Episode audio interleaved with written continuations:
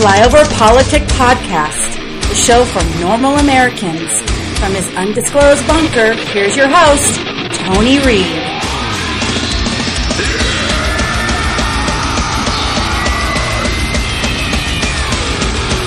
And good morning, everybody. Welcome to Today. And Hoda's here with me at this morning because this is a sad morning here at Today and at NBC News.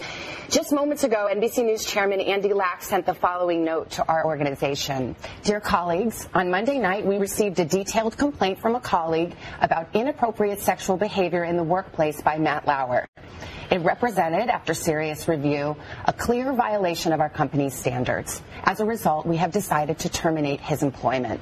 While it is the first complaint about his behavior in the over 20 years he has been at NBC News, we were also presented with reason to believe this may not have been an isolated incident. Our highest priority is to create a workplace environment where everyone feels safe and protected, and to ensure that any actions that run counter to our core values are met with consequences, no matter who the offender. We are deeply saddened by this turn of events, but we will face it together as a news organization and do it in as transparent a manner as we can. That is the statement from our chairman, Andy Lack. And we just learned this moments ago, just this morning. As I'm sure you can imagine, we are devastated and we are still processing all of this. And I will tell you right now, we do not know more than what I just shared with you. But we will be covering this story as reporters, as journalists. I'm sure we will be learning more details in the hours and days to come. And we promise we will share that with you. Mm-hmm. And Hoda, I mean, you know, for the moment, all we can say is that we are heartbroken. I'm heartbroken for Matt. He is my dear, dear friend and my partner, and he is beloved by many, many people here. And I'm heartbroken for the brave colleague who came forward to tell her story and any other women who have their own stories to tell. Mm-hmm. And we are grappling with a dilemma that so many people have faced these past few weeks. How do you reconcile your love for someone with the revelation that they have behaved badly? Mm-hmm. And I don't know the answer to that. But I do know that this reckoning that so many organizations have been going through is important. It's long overdue. And it must result in workplaces where all women, all people mm-hmm. feel safe and respected as painful as it is this moment in our culture and this change had to happen. Yeah, it did. This is a, a very tough morning for both of us. Um, I've known Matt for 15 years, and I've loved him as a friend and as a colleague. And again, just like you were saying, Savannah, it's hard to reconcile what we are hearing with the man who we know who walks in this uh, building every single day we were both woken up with the news kind of pre-dawn, and we're trying to process it and trying to make sense of it, and it'll take some time for that. Yeah, we're processing it with all of yeah. you at home, mm-hmm. and we promise to be transparent and be straightforward and continue this important conversation. Absolutely. And boom, there it is. Welcome back to Flyover Politics Podcast. This is your host, Tony Reed. It is the 3rd of December, year of our Lord 2017. I had a little week off. I have an injured better half, so excuse no podcast on Wednesday, but got to take care of my BFF for 30 years and uh, just couldn't fit one in. But that news, of course, is the shocking news of the week. Um, it's very interesting considering this is how Matt Lauer acted with other SH individuals. You were accused of sexual harassment. Mm-hmm. You said at the time you did absolutely nothing wrong. Correct. Do you stand by that? I do. And so, did you provide Fox News any evidence, any information that you think could have changed their mind as to what you were guilty or not guilty of?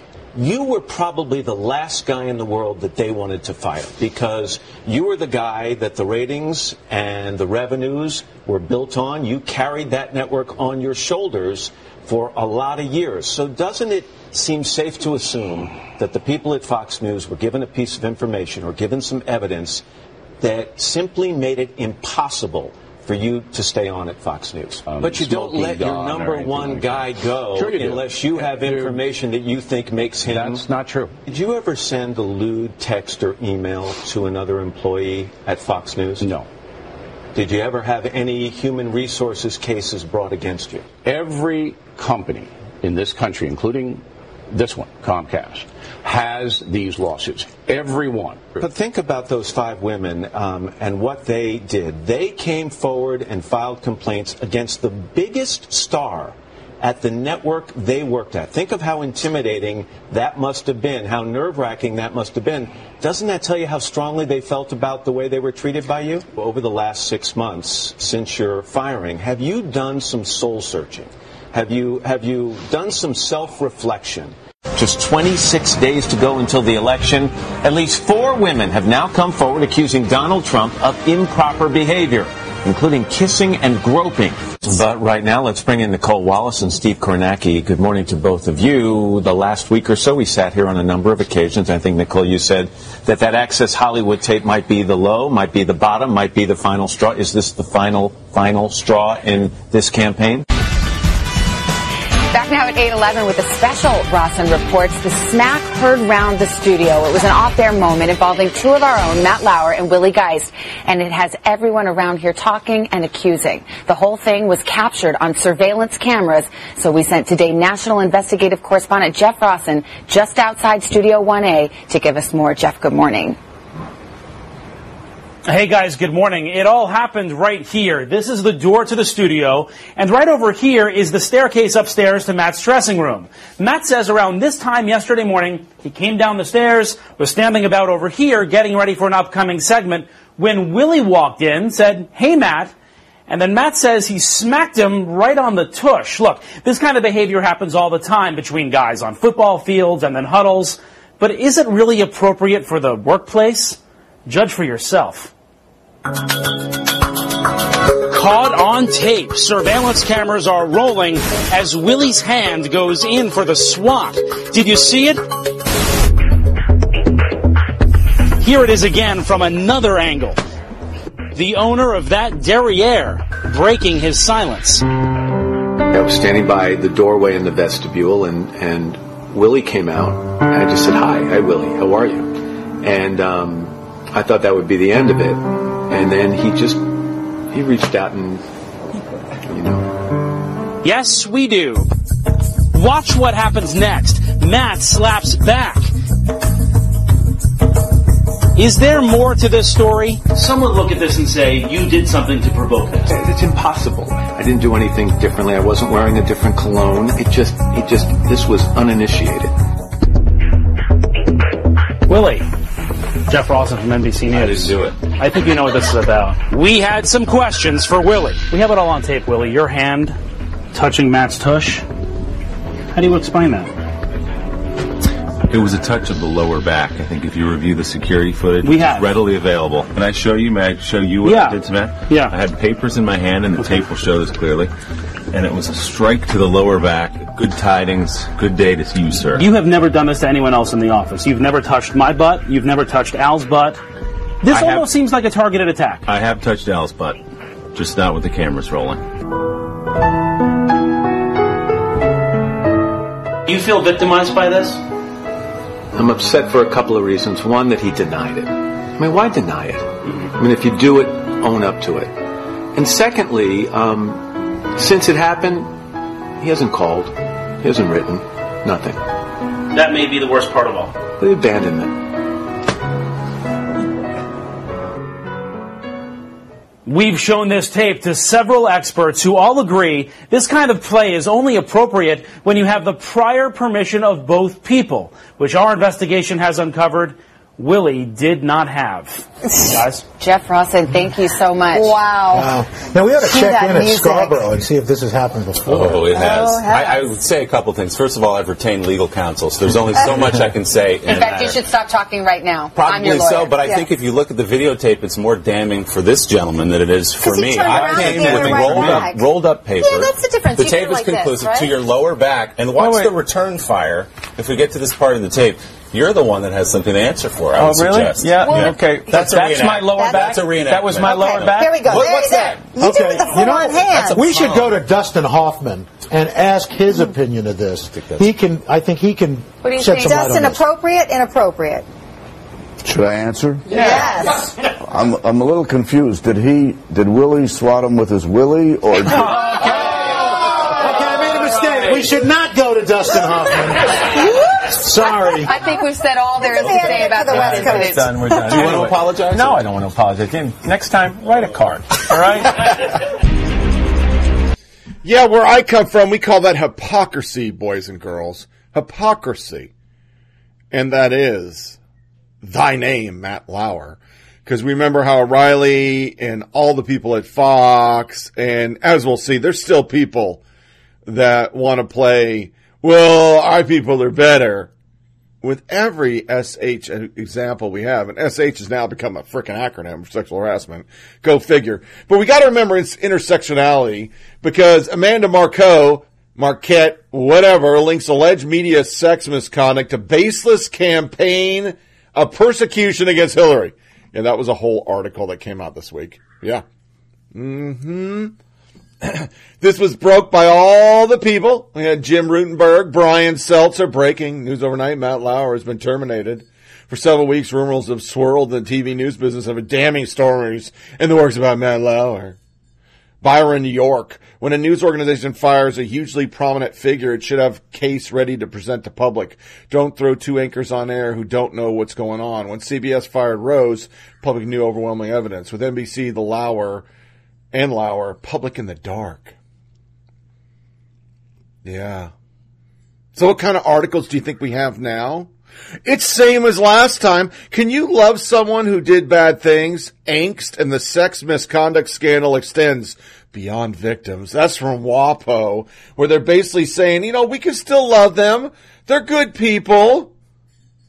Tom Cluton from CNN, MSNBC's coverage of Lauer firing today vastly exceeds the amount of airtime Fox devoted to both Ailes and O'Reilly termination combined. Not even close. Remember that. Paul Farhi. And in still more harassment news, CNN tells me it dismissed Teddy Davis, senior producer of Jake Tapper's State of the Union program, over behavior that did not align with the standards and values of CNN. Three women had complained about Davis.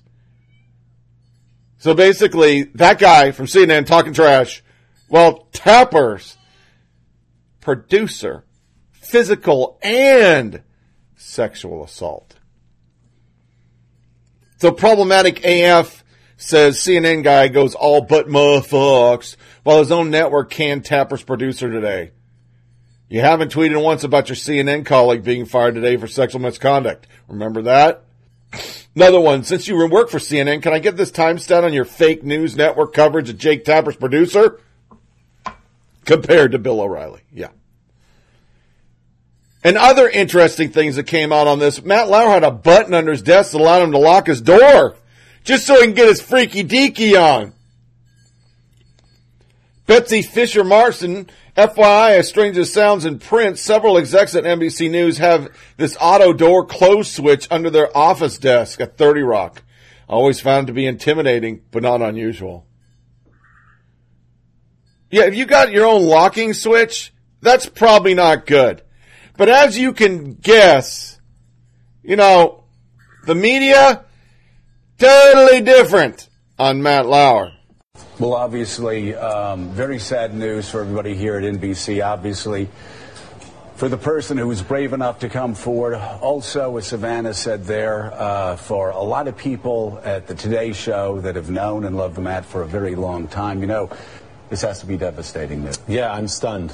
Um, like Savannah, I didn't know anything about this until a couple of minutes ago. I don't know what the allegations are specifically, but my heart uh, is with the person who made those allegations for stepping forward, and it's with the staff of the Today Show that's worked with Matt for almost 25 years Wow. and considered him a friend. And he is the leader over there. You know, he is the he is in charge. So I'm thinking about all my friends across the street, and my thoughts, of course, are with Matt. He's been uh, a friend. He's been um, he's been a mentor. He's been a guy you could watch, a guy who led by his example on on the set, the way he treated the crew, the way he knew everybody's name, the the class and dignity he carried himself with. But all I can say from a professional point of view is that he is one of the guys I have always looked up to in this business, and he taught me an awful lot.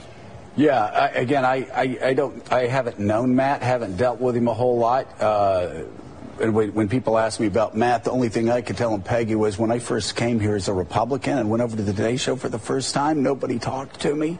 But Matt Lauer got up from his desk, walked across the studio, like fumbling over a lot of things, shook my hands. He goes, "We're glad you're here," Oh, well, that was and I nice. relaxed. Right, so. So he appreciated the predicament. I guess I, I, I guess I think what everybody is grappling with now is how do you sort through all of this? How do you, if you, as Savannah said, somebody that you've known and loved and worked with for all of these years, when they do bad things, Yeah. that sounds it sounds kind of like what we all have to do with members of our own family and figure out how to sort through it, except this is a much bigger moment uh, with, I won't say larger consequences than with family, but it's very complex. So It is. How, you, how, how do we sort through this moment? Because I'm starting to read, and Mika's starting to tweet columns where people said, let's not jump the shark. Let's be careful here so it doesn't blow up in our face down the road. There was a New York Times column last night. If your moral code doesn't dictate that you come out strongly against someone who's been accused of these things, I know. maybe a political strategic argument would prevail on the president, which is that you win this seat, this Senate seat for Roy Moore. It's a Pyrrhic victory because you will be saddled, as you all have just said, Yeah. as the party of a pedophile for the rest of Roy Moore's term. And by the way, the president will be saddled with that. To say you stood up in this moment of truth, you stood up and took the side of an accused pedophile. If Donald Trump and the Republicans back Roy Moore and seat him, they're going to be the party of pedophiles. The president basically admitted, I'd rather have a child molester in the Senate than a Democrat, and has set the standard for our country. I mean, this is not only bad, it is obscenely bad. This moment that we are in, in which you have this um, remarkable cultural shift, taking victims seriously, you know, listening to the women who courageously come forward. And the President of the United States is doubling down, going back to his playbook from the Access Hollywood video,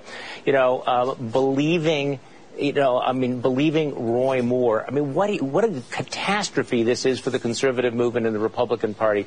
What he has done is put a scarlet P for pedophile on the forehead of every Republican in this country that does not strongly repudiate this. Um, look, the kind of the, the thing you just played. I mean, you know, invoking purity to justify the sexual assault of a minor.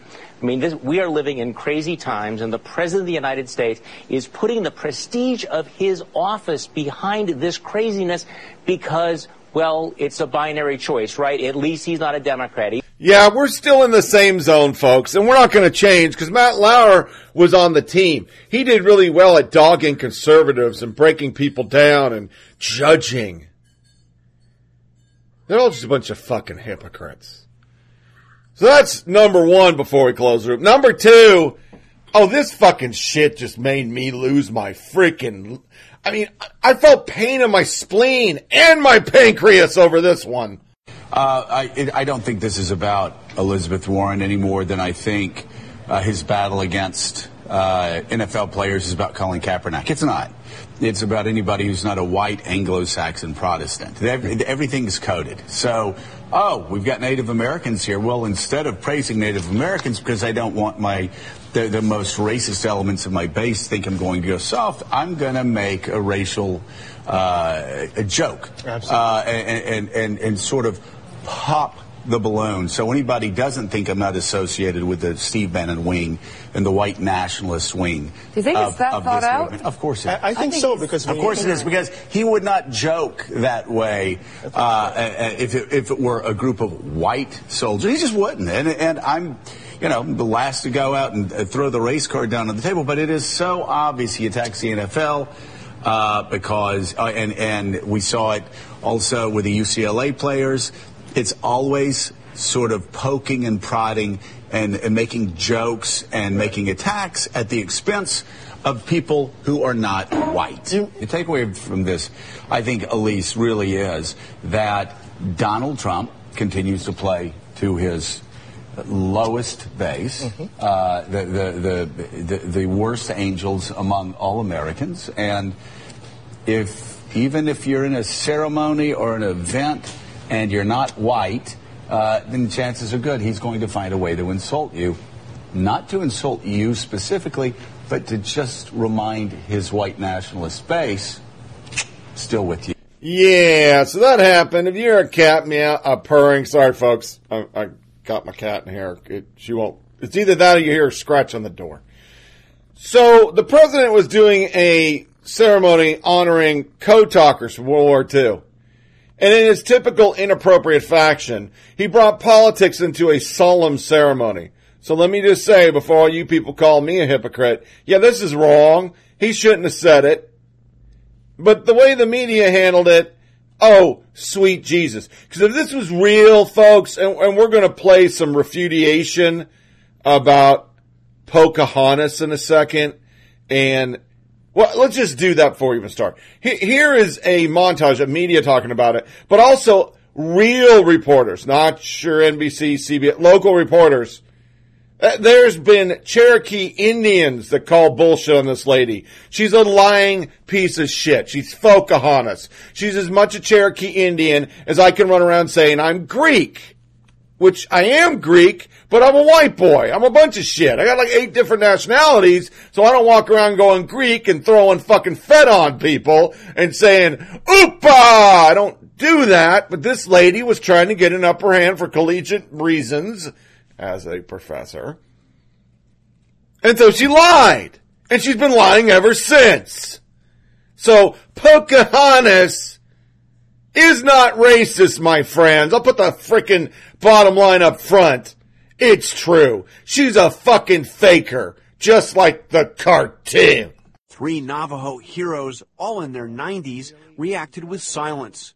The venue was new, but the insult is one the president used over and over again during the campaign to attack Senator Elizabeth Warren, who came under fire in 2012 for claiming, without any proof, to have Native American heritage. It's a reference to the Massachusetts senator's past claims of Cherokee ancestry. But the truth is the truth. I believe my mother. That Pocahontas quip, an insult he's hurled at Massachusetts Senator Elizabeth Warren before. Warren came under fire as a Senate candidate for claiming Native American ancestry during her academic career. Well, new calls for the Democratic Senate uh, candidate in Massachusetts, Elizabeth Warren, to come clean about her history.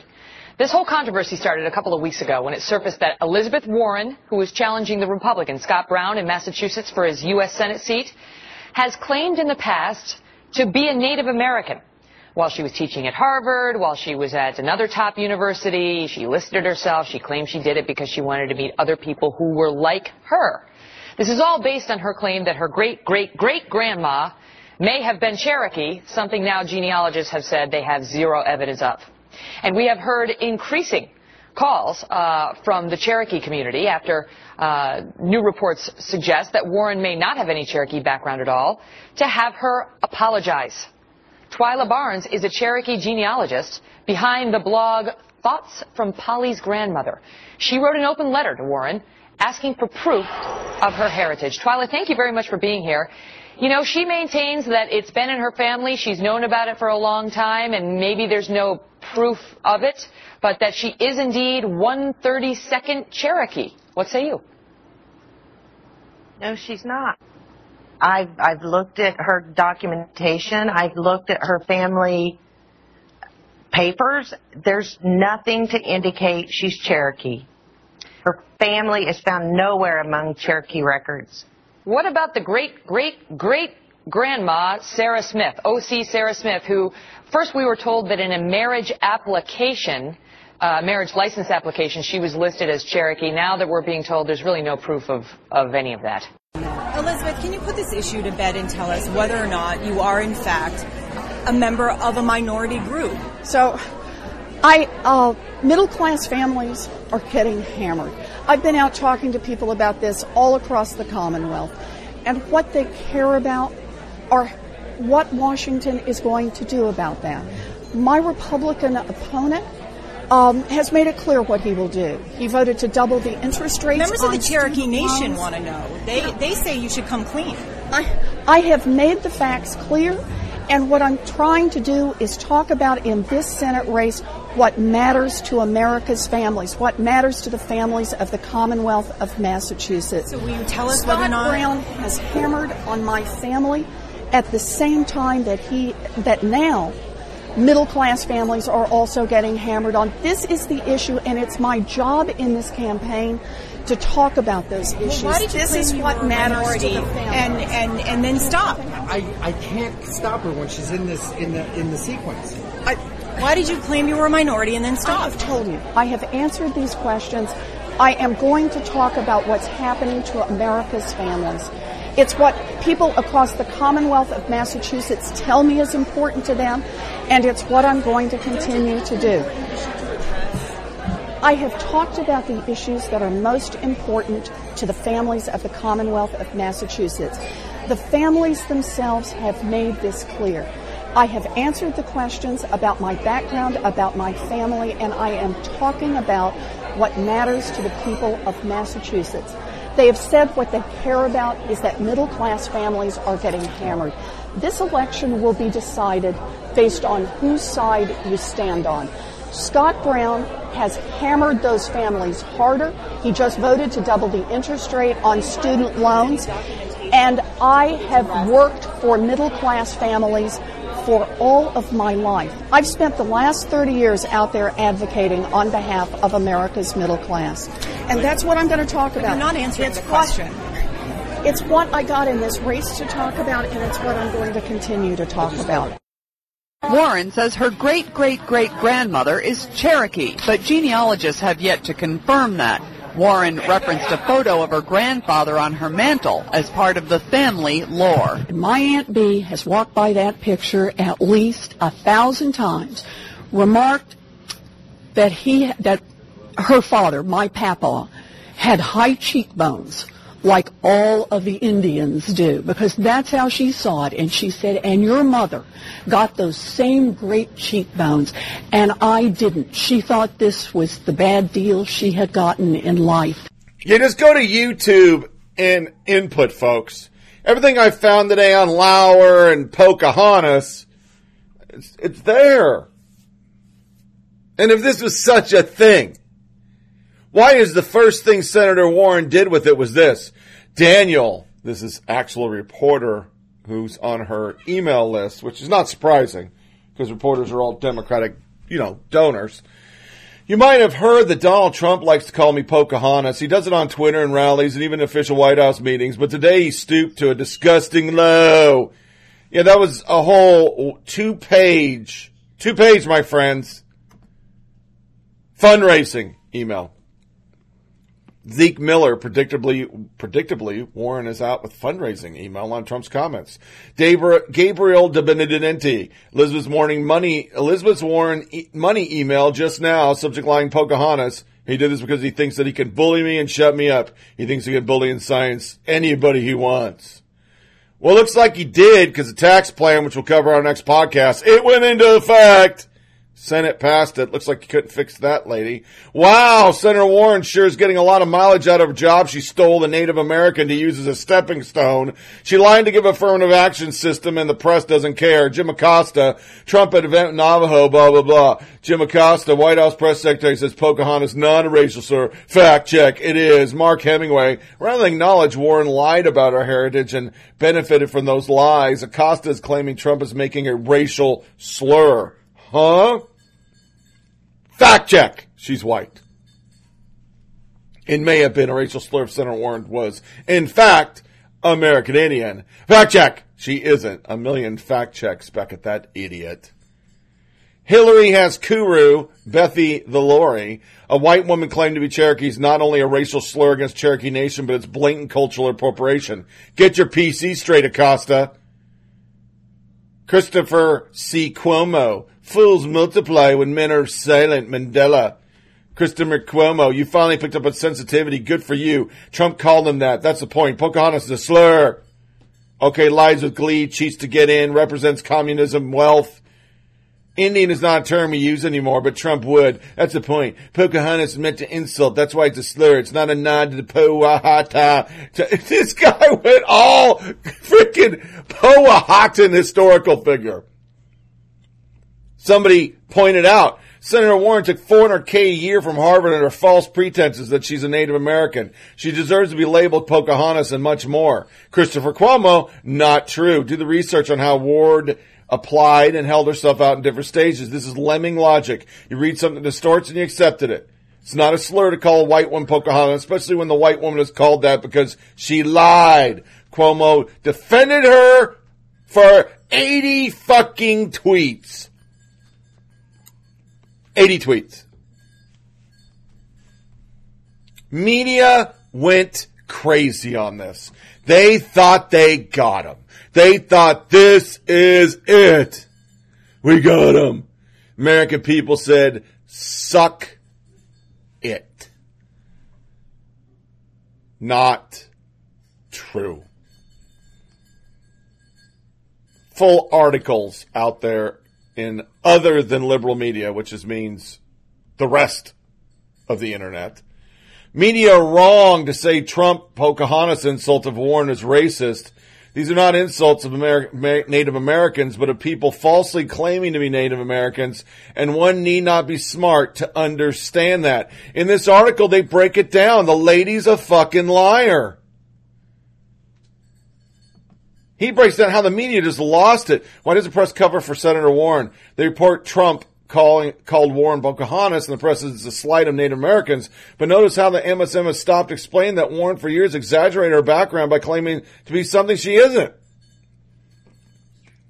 This is the biggest non-story ever, and it blew up in their face. Just blew up in their face.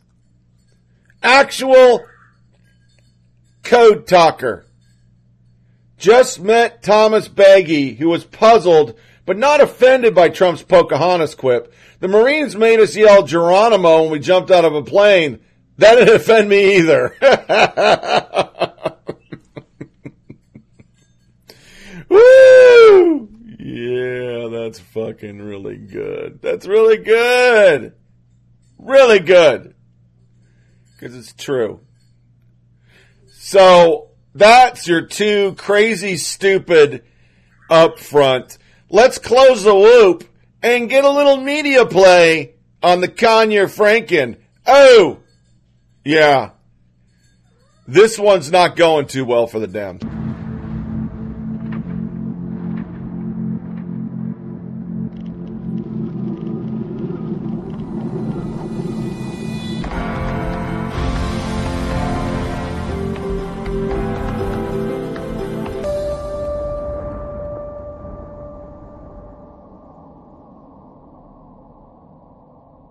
Are strengthened by due process. Mm-hmm. Just because someone is accused, you, and, and, was it one accusation? Is it two? I think there has to be. John Conyers is an icon in our country.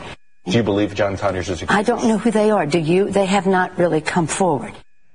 Look, I think it's really important that the words due process have come up in this conversation. Not that it's possible in every situation, but in this situation, every situation that we have covered over the past two months is different, except for maybe one or two.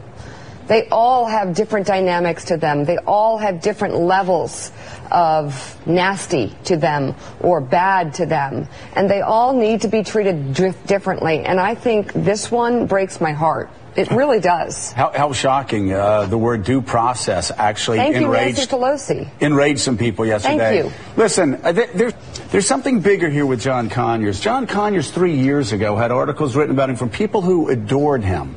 Yeah. Saying he should step aside because in 2014, I think it was, he went to the opening of an Arab American uh, museum, and when he got up to talk, he was talking about uh, Miles Davis and John Coltrane, rambling around. He's showing up in pajamas at meetings. How old is he? The, people, somebody in his office needs to step in. He, they were talking about him having dementia several years ago. When it comes to John Conyers, the guy's showing up in pajamas, okay? He's, he's clearly not capable of being a United States congressman. But he anymore. is an icon. People need to step in. Now, as far as Nancy Pelosi getting hammered for being an icon, you tell me, what do you what do you call this person before this happened? A guy who was a Korean War veteran. A guy who, when he got into Congress, was one of only four black members in Congress. A guy who single handedly started the Congressional Black Caucus, a guy who was responsible for Rosa Parks laying in state in the United States, capped, I believe, the first black woman to ever be afforded that honor. Uh, oh, he was in Selma on that bloody, bloody day so many years ago. I would call that an icon. I would call that an icon. If you're offended by that, if you're offended by Nancy Pelosi calling a man like that an icon, well, let me just say that you remind me an awful lot of the Bible thumpers I grew up with, and a lot like Jim and Tammy Faye Bakker back in 1978 or 1979. Yes, he needs to be taken out of Congress. And yes, he's obviously a danger to others. He's a danger to himself. He needs to be removed from Congress because he's not capable of being in Congress. And people who love him and people who care for him need to gather around him now and tell him it's time to, go, go home. home. So, bottom line up front, by the time we get done with this week, this little montage I'm going to play, it didn't go too well for Nancy Pelosi. Let's just put it that way. So, Congressman Tim Ryan, who's the only person who wants to challenge that lump of fucking silicone and Botox, I agree with Pelosi. Conyers should resign, and for that matter, Franken should resign too. These are credible allegations, blah, blah, blah, blah, blah. But it took us a whole week to get there. A lot of big old media libs like Jennifer Rubin and David M. Drucker during the week gave them a pass and let them just basically float for a while. They, they just floated with their inconsistencies and hypocrisy in regards to Moore must resign. Fox News, yeah and ignoring NBC, Franken, and Conyer. So Franken, Al Franken issued a new apology. I'm a warm person. I hug people. I've learned from recent stories that some of those encounters across the line. Chelsea Handler, surprisingly, Sorry, but asking Al Franken to resign without asking Roy Moore or Royal Donald Trump to resign based on all accusations, unfair Republican bullshit. You do not rule the world, real Donald Trump. The world simply made a mistake. You ignored the 20, 2035 allegations against Democrats that come out every day and only pay attention to allegations about Republicans. There, fixed it. Somebody did it to her. Because once again, she's the only diehard. That's it. Becket Adams. Franken apologized to people he says he had let down. No admission of wrongdoing. Stephen Miller won't say how or who, blames the victim's feelings. These are all things that you say about Republicans. Fifth woman alleges Franken groped her. An army veteran groped, said Franken groped her in December 2003, telling CNN that while she was deployed in Kuwait, the Minnesota Democrat cupped her breasts. Then a sixth elected official in New England latest to accuse Al Franken of an unwanted sexual advance. Talked to assist Al Franken accuser says that he tried to give her a wet open mouth kiss in 2006. Mm-hmm. Yeah. There it is. Then Conyer, new Conyer accuser showed up to a meeting in his underwear. Sec- second ex-staffer accuses Conyer of sexual harassment. Jake Tapper, I didn't report the harassment because it's clear nobody wanted to take it seriously. John Conyer is a powerful man in Washington. Nobody wanted to cross him. Conyer's attorney says woman is lying because she kept working for him. I needed to earn a living and I was 57. How many people are going to hire you at that age? But the big one was Nancy. And it took a long time for her to come to Jesus. Cause this is how she handled it on MTP. Now I made a montage with her MTP and her hypocrisy about Filner and others because the reality is Nancy Pelosi is covered for a lot of Democrat sexual harassers. You said there's now a zero tolerance. Yes. John Conyers, what does that mean for him right now? now let's say in or out. we are strengthened by due process.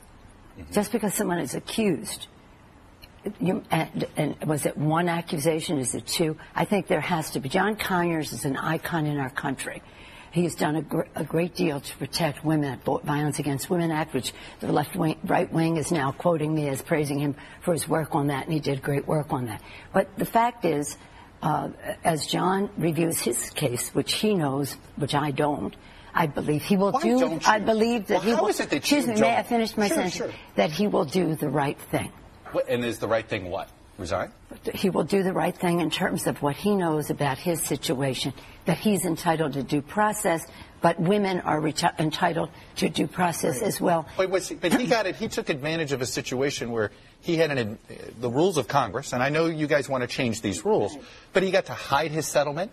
He got to Yeah, his well, accusers had to go through all, all sorts of craziness. So why is he entitled to new due process Well, I, in I, this case? No, I, we are talking about what we have heard. I've asked the ethics committee to review that. Yeah. He has said he'd be open. He it will cooperate Do you believe with the accusers? review. Excuse me. Do you believe John Conyers is accused? I don't know who they are. Do you? They have not really come forward, and and that gets. So you your don't know point. if you believe the accusations. What, that's for the ethics committee to review. But I believe he understands what is at stake here, and he will do the right thing. You started out your comments talking about women. One of your former California colleagues, Congress, former Congressman Filner, has admitted to inappropriate um, conduct with women, and he's facing some allegations of sexual harassment. Should he step down as mayor of San Diego? The, what goes on in San Diego is up to the people of San Diego. I, I'm, I'm not here to make any judgments or even be fully versed on what happened there. My colleagues who do represent San Diego have made their statements uh, on the subject, but that's all I'll say about that. Yes, ma'am. Welcome to the Late Show, everybody. I'm your host, Stephen Colbert, and I uh, I want you to know. I want you to know this is my pledge. This is our pledge to you right now that the Late Show Intelligence Committee will follow our investigation of Trump and Russia wherever it leads. Usually it leads to James Corden in about an hour, but wherever. But for the past week, everybody everywhere has been wondering about Devin Nunes' secret intelligence source at the White House. Nunes has refused to reveal who it was out of concern that if his source was exposed, he'll have to come up with a new reason to cancel all the Russia hearings. Well, today, the failing New York Times revealed that the person who met with Nunes was, in fact, two people.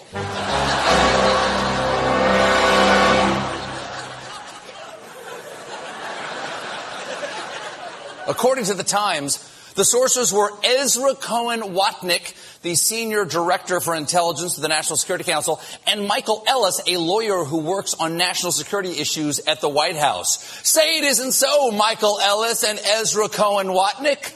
I've trusted you ever since I learned your names at the beginning of this sentence. I can't believe it's those two guys whose names I've forgotten at this point. Right, right. But the rest of the story hasn't changed, okay? Everything else is the same. It was legal wiretaps of foreign officials who were apparently talking to Trump people. Still don't know what they were talking about. Or if Trump's campaign colluded with Vladimir Putin. But CNBC's Geoff Cutmore tried to get the answer straight from the horse's mouth and the man who rides shirtless on it. You and the Russian government did never try to influence the outcome of the US presidential election, and there will be no evidence found.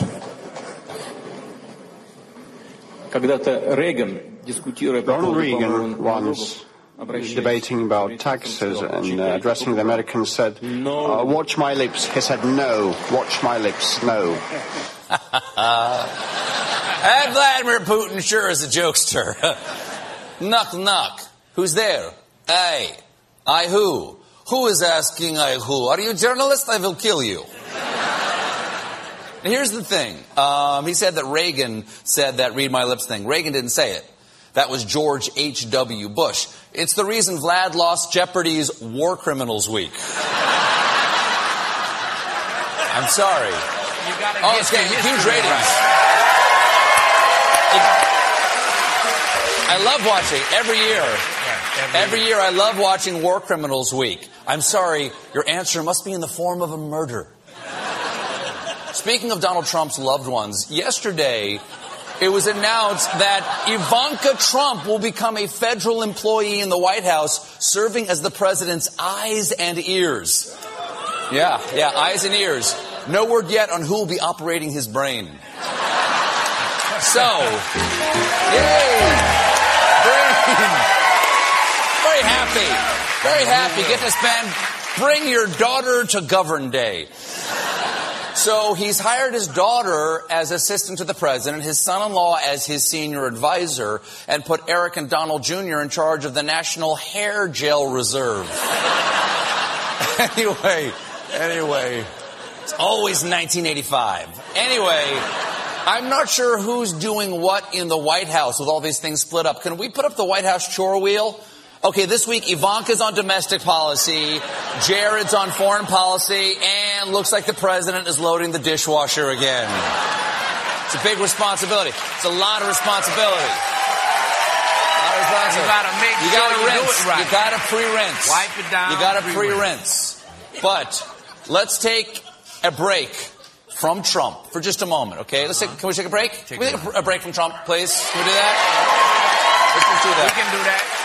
Let's talk about someone who has no power in Washington, Mike Pence. The Washington Post just did a profile of Mike and, and Mrs. Mike, and they have evidently pretty solid thing going on. Because Pence never eats alone with a woman other than his wife. That can only mean one thing. Mike Pence is such an out of control Force 5 bonacane that he has to be monitored by Karen Pence at all times. One Amstel Light and he's dry humping the bread baskets. Okay? Oh, there's snow on the roof, but there's a fire in the furnace. Pence also won't attend events featuring alcohol without his wife by his side. He is so naughty. If you left him alone with a bottle of whiskey, he might try to have sex with it. And Jim Beam and Jack Daniels are both dudes. And he's not into that scene. All right? He has to pray away the Mount Gay. Then, there's the story. That's what I hear. That's what I hear. I don't know.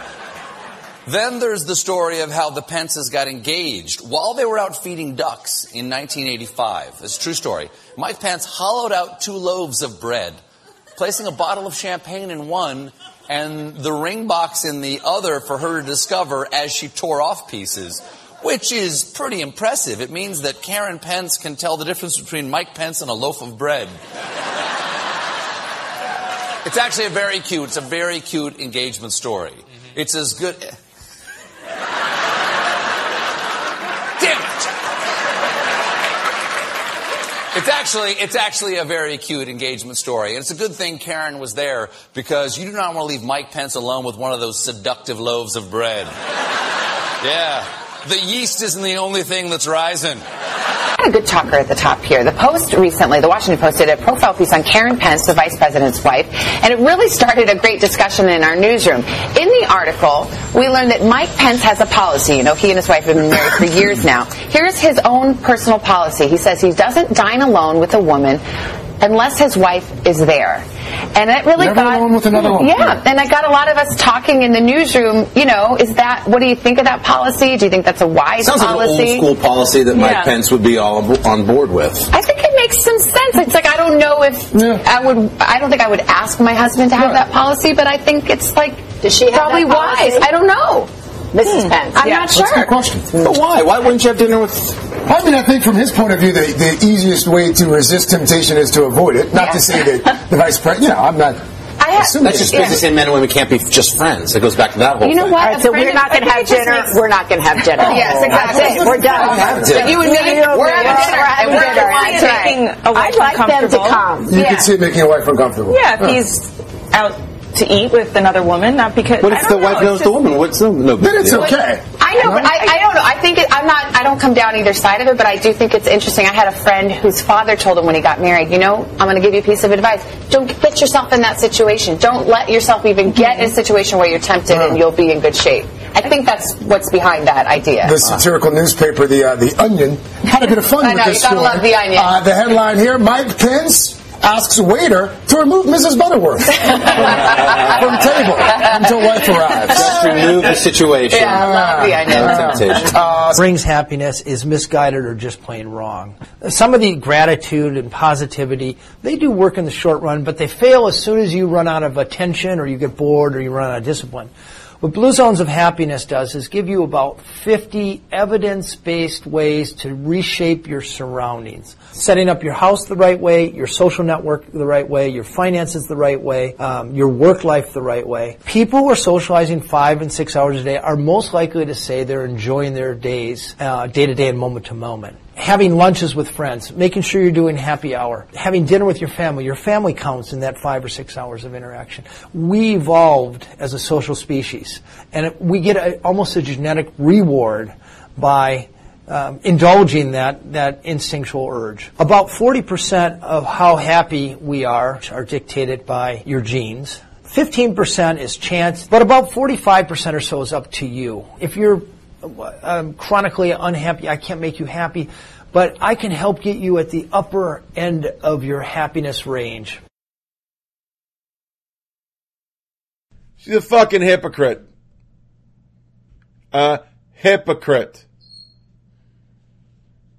And, and, and Chuck Todd on that interview, do you think that's how it go there was an R?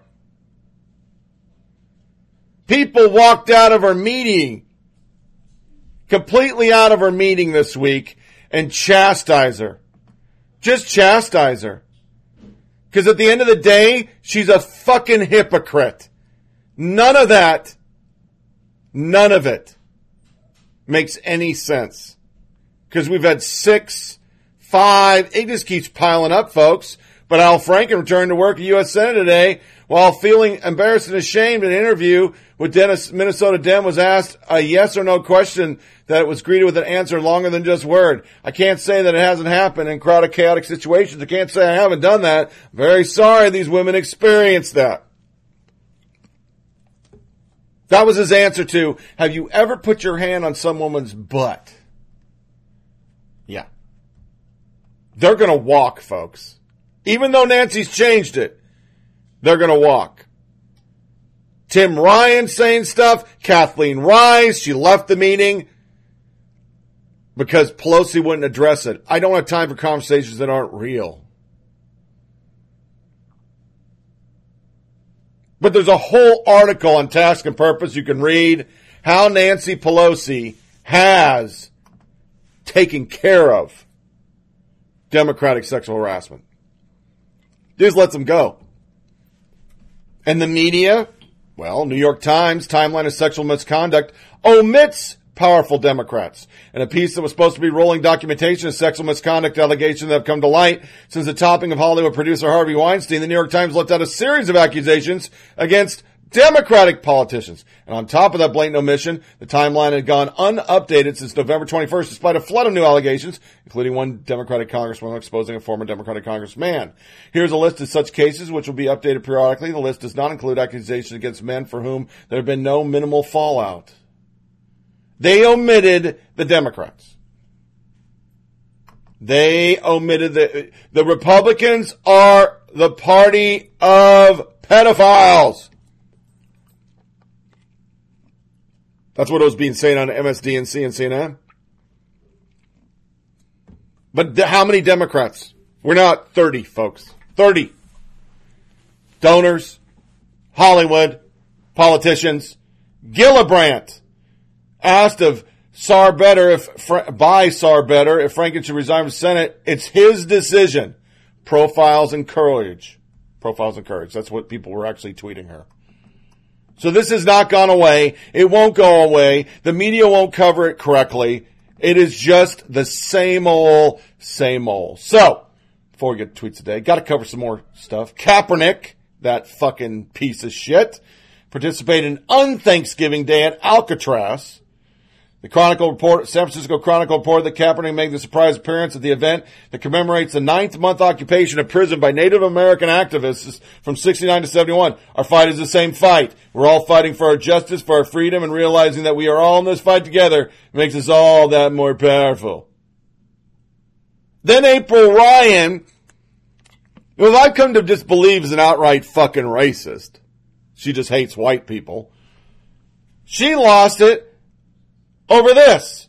As Twitch told yesterday, CNN analyst and un-American, an American, same difference, Urban Radio Network White House correspondent April Ryan kicked off Piegate by questioning whether Sarah Sanders actually served a pie. She tweeted about before Thanksgiving. In response to skeptical journo, Sanders pledged to make her one and serve at the White House briefing next week. Don't worry, April Ryan, because I'm nice. I'll bake one for you next week. Real pie, fake news. This is how Ryan responds. This is a major fucking reporter. Okay, I want to watch you bake and put on the table, but forgive if I won't eat it. Remember, you guys don't like the press. You can bring any pie you like, store bought or homemade in the briefing room, but trust and believe, I will not be eating it, but I'll be raising my hand for answer relevant questions. Tweets that responded, pettiness, a case study. If you would have done that during Obama, that's all I have to say. Accuse the Obama administration of anything, you're a racist fucking piece of shit. But we didn't stop there. Uh, alt left insanity. We should have let pilgrims freeze to death. A note on this article. Normal people might find some of this offensive. We hope, dear Lord. Welcome to one of the holidays liberal hate the most, Thanksgiving. When the alt left isn't hating on Christopher Columbus, bashing Christmas, disrespecting veterans, or undermining the national anthem, they find time to target a national day when we give thanks. And when they hate, boy do they hate. This year's target, the pilgrims. These kind of stories crop up every major holiday and are usually designed to generate web traffic by saying horrendous things. Think of them as click hate, Splinter, The Root, Deadspin, and their sinister publications are notorious for it. This week, their sister publication, Jezebel, scored the winner in a bizarre piece about pumpkin pie, no less. Here's the headline. Pumpkin pie, slice of heaven, or unadulterated trash. As a lifetime lover of pumpkin pie, I decided to see just how bad the story was. Turns out the story is debate between Jezebel's staff writer Megan Reynolds, anti-pumpkin pie, and Gizmodo's senior reporter Anne Merlan, pro. But like any alt-left discussion, it quickly moves to hating America. Here's the actual quote. The only thing that should be ashamed of itself is Thanksgiving, a holiday length ode to white supremacy and an undeserved celebration of a band of uptight zealot weirdos who should have been allowed to freeze to death. Yep, pilgrims equal uptight zealot weirdos who should have been left to die. Oh, and by the way, thanks for helping found the greatest nation in history. Yeah. The debate continued on with more lefty drivel, but seriously, Atlantic magazine went straight to the source, gives liberal political tips on how to annoy Thanksgiving guests. Follow Thanksgiving anxieties, bad traffic, overcooked turkey, undercooked turkey, the aunt who tries to get creative with some gourmet cranberry relish when all you want is a familiar canned variety. Damn it. Or increasingly intoxicating querulous husband and so on. No fear to seem to equal that of getting sucked into political conversation. This hasn't stopped some people from urging others to do it, mostly Barack Obama, who encouraged people to talk about health insurance at Thanksgiving 2013. No wonder Obamacare so unpopular, which by the way, the tax code just took away the mandate, so bye-bye Obamacare. This year, however, here's my probably bad advice. Go ahead, argue about politics. Really, what changed your mind? Why? David, is this Thanksgiving different than all the other Thanksgiving? There are two primary reasons to just dive in. First, President Trump's ability to grab the spotlight and inject himself in so many facets of light makes ty- trying to avoid politics practically futile. It's Trump's fault you want to ruin Turkey Day. Besides, what else are you going to talk about? The weather? That's going to be a climate change debate in no time at all. And they go on to tell them to talk about taxes, everything, the rich, yada fucking yada. Then Politico how Donald Trump ruined Thanksgiving. He ruined the eclipse, noted one observer. He ruined all my favorite TV shows, lamented another. He's been accused of destroying workplace morale, irony, Bachelor in Paradise too. Whole article by Politico supposed to be the premier political, nonpartisan newspaper or digital paper. Well, I don't know what we call them anymore. Yeah, that's how they t- they handle it. So th- there's your close loop, folks. I am sure I'll be reading in a few weeks how to destroy Christmas. that Christian holiday for those evil Christian people. Who the fuck are they to be giving people free shit?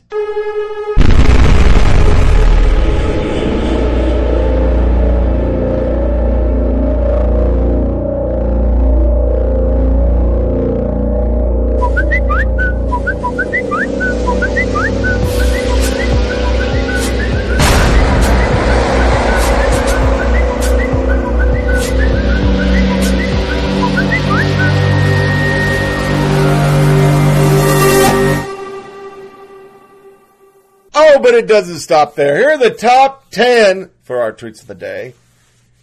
Anti Thanksgiving piece of shit progressives ruining Thanksgiving tweets. Number one, or I guess 10, George Takei, guy who's been accused of sexual harassment, but somehow it just went off the paper. You don't even hear about his case because you know why? He's a Democrat. Here's his tweet. Ruin Thanksgiving in four words. Ready? Go. Drew Dyke. This is my annual Thanksgiving reminder. Don't ruin your family's gathering by discussing politics. Do it by bringing up religion. He was serious. Eight.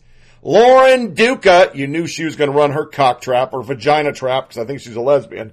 Try having the difficult conversation today. The only requirement for expressing an opinion is being fully informed. Fuck being sweet and silent. Or, you know, don't and just try and enjoy a day and a meal with your family, somebody respond, responded. Seven, Alyssa Milano, a reminder, even with Trump's gone, 56% of Native American women still experience sexual violence. Women of color are more often penalized reporting domestic violence and economic vulnerability makes undocumented women more vulnerable to sexual predators. Hashtag me too, hashtag her too. Hashtag you're a fucking bitch. Number six, Michael Ian Black, especially thankful today for my rugged good looks. You're a douche. Five, Camelia Harris still trying to work something out with that I could be president because I'm black and a woman. I think that's her whole platform. Hashtag thankful for the Affordable Care Act, which assured million Americans that pre-existing conditions have access to affordable care. Yeah, that's like the worst tweet ever in my mind. No, it doesn't. No, plenty of poor people can't even afford it. Patrick S. Tomlinson, this year I'm thankful the million of brave women, LGBTQ immigrants and their allies who are, are about to ruin Thanksgiving dinner by calling out the bigotry and ignorance of their relatives while passing the stuffing.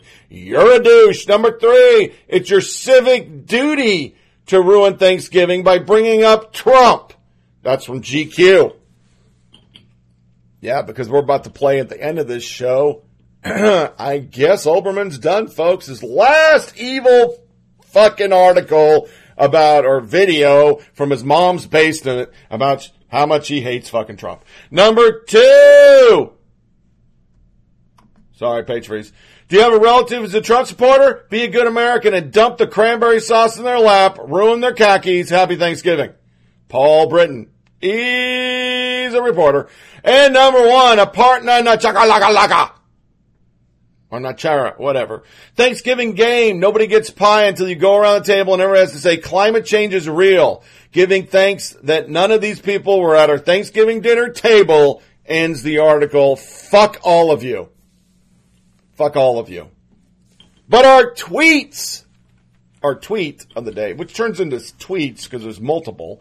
Ben Shapiro is a hero to millennial conservatives looking for an alternate, alternative, excuse me, to Trump and Trumpism. This made Debra Messing lose her fucking mind and why I cancel my subscription to the New York Times. Ben Shapiro has the tweet of the day. She canceled her subscription because she's an intolerant blowhard who must have her ignorant political opinions constantly reaffirmed. Truth.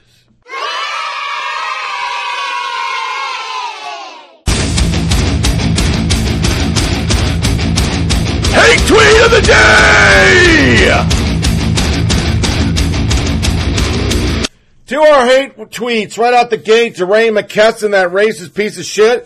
Well, he's also stupid as fuck. North Korean fired a missile, and this guy is president. How do we let North Koreans know that we don't support this guy either? Don't blow us up. Ben Shapiro handles the work for me. Maybe you should stop pretending that Kim is a rational actor driven only by Trump. Did these people pay? Oh, I know, because it was Obama. Obama's good. Trump, I got it. Okay. Katie Morgan. Wow. She just, she's a filmmaker. For those that don't know, this is actually a tweet. Be well advised, world. If you have a penis, you probably deserve murdering. That's a tweet. You deserve murdering. Really? Really? That's your answer. There's been numerous of these, by the way. There's, been a lot of these. The left is really big on this. Then NBC News, are you the first lady? A boy asked as she embraced Melania Trump. Another one, seriously, she looks like an angel. Oh. Oh, wow. Here it comes. Wow, these comment commenters must have had a really rotten Thanksgiving. Now they have to come abuse acts of friendship and caring online. I, for one, am proud of Christmas and proud of the White House for getting in the spirit. God bless. Because this is where it went. This is gross. What an exploitation of these children. Somebody might want to tell them her husband is a racist towards blacks. I don't find this cute or heartwarming. It exploits an offensive actually given this administration's policies. Do they know their husband is going to take, take away their health care? Does Trump know there are black children in the White House? They don't know they're embracing the devil and her husband's the devil. These poor kids, the kids are like, man, this sucks. We're in the White House. We get this. Why can't we have Barack and Michelle? Lucifer was an angel, wasn't he? Go fuck yourself, Sarah Sanders, you debased redneck motherfucker. All in this. And for that, yeah, Samuel, take us away.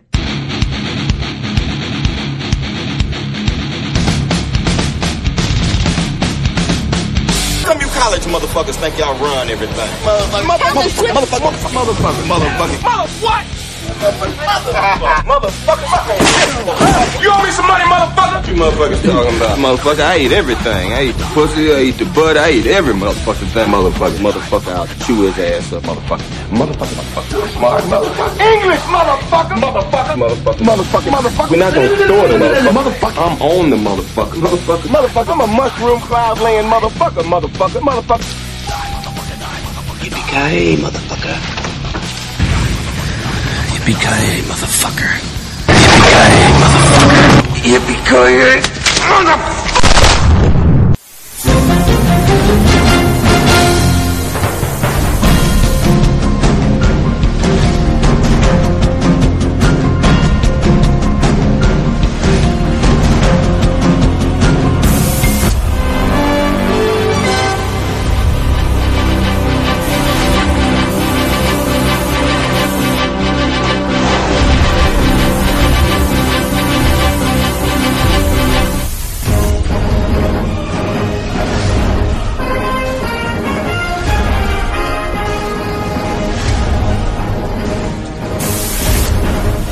Hypocrisy!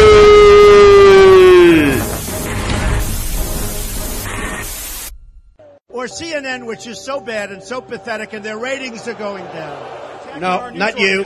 Not you. you give us a? Your You are- organization's you terrible. attacking our news organization. Your Can you organization's give us a terrible. Let's go. They have been fake news for a long time. They've been covering me in a very, uh, very dishonest way.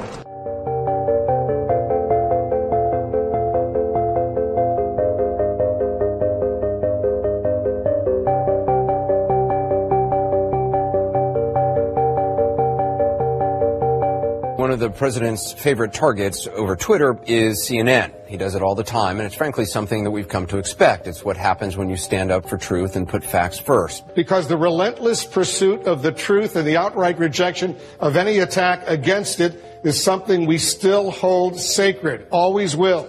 So no matter how many insults or blatant assaults, blatant assaults on the press and its freedom, this pursuit is something for which we will never bend nor break. And even the loudest critics can't silence the facts. ISIS less than a kilometre away, firing at special forces position. This is a constant day in, day out.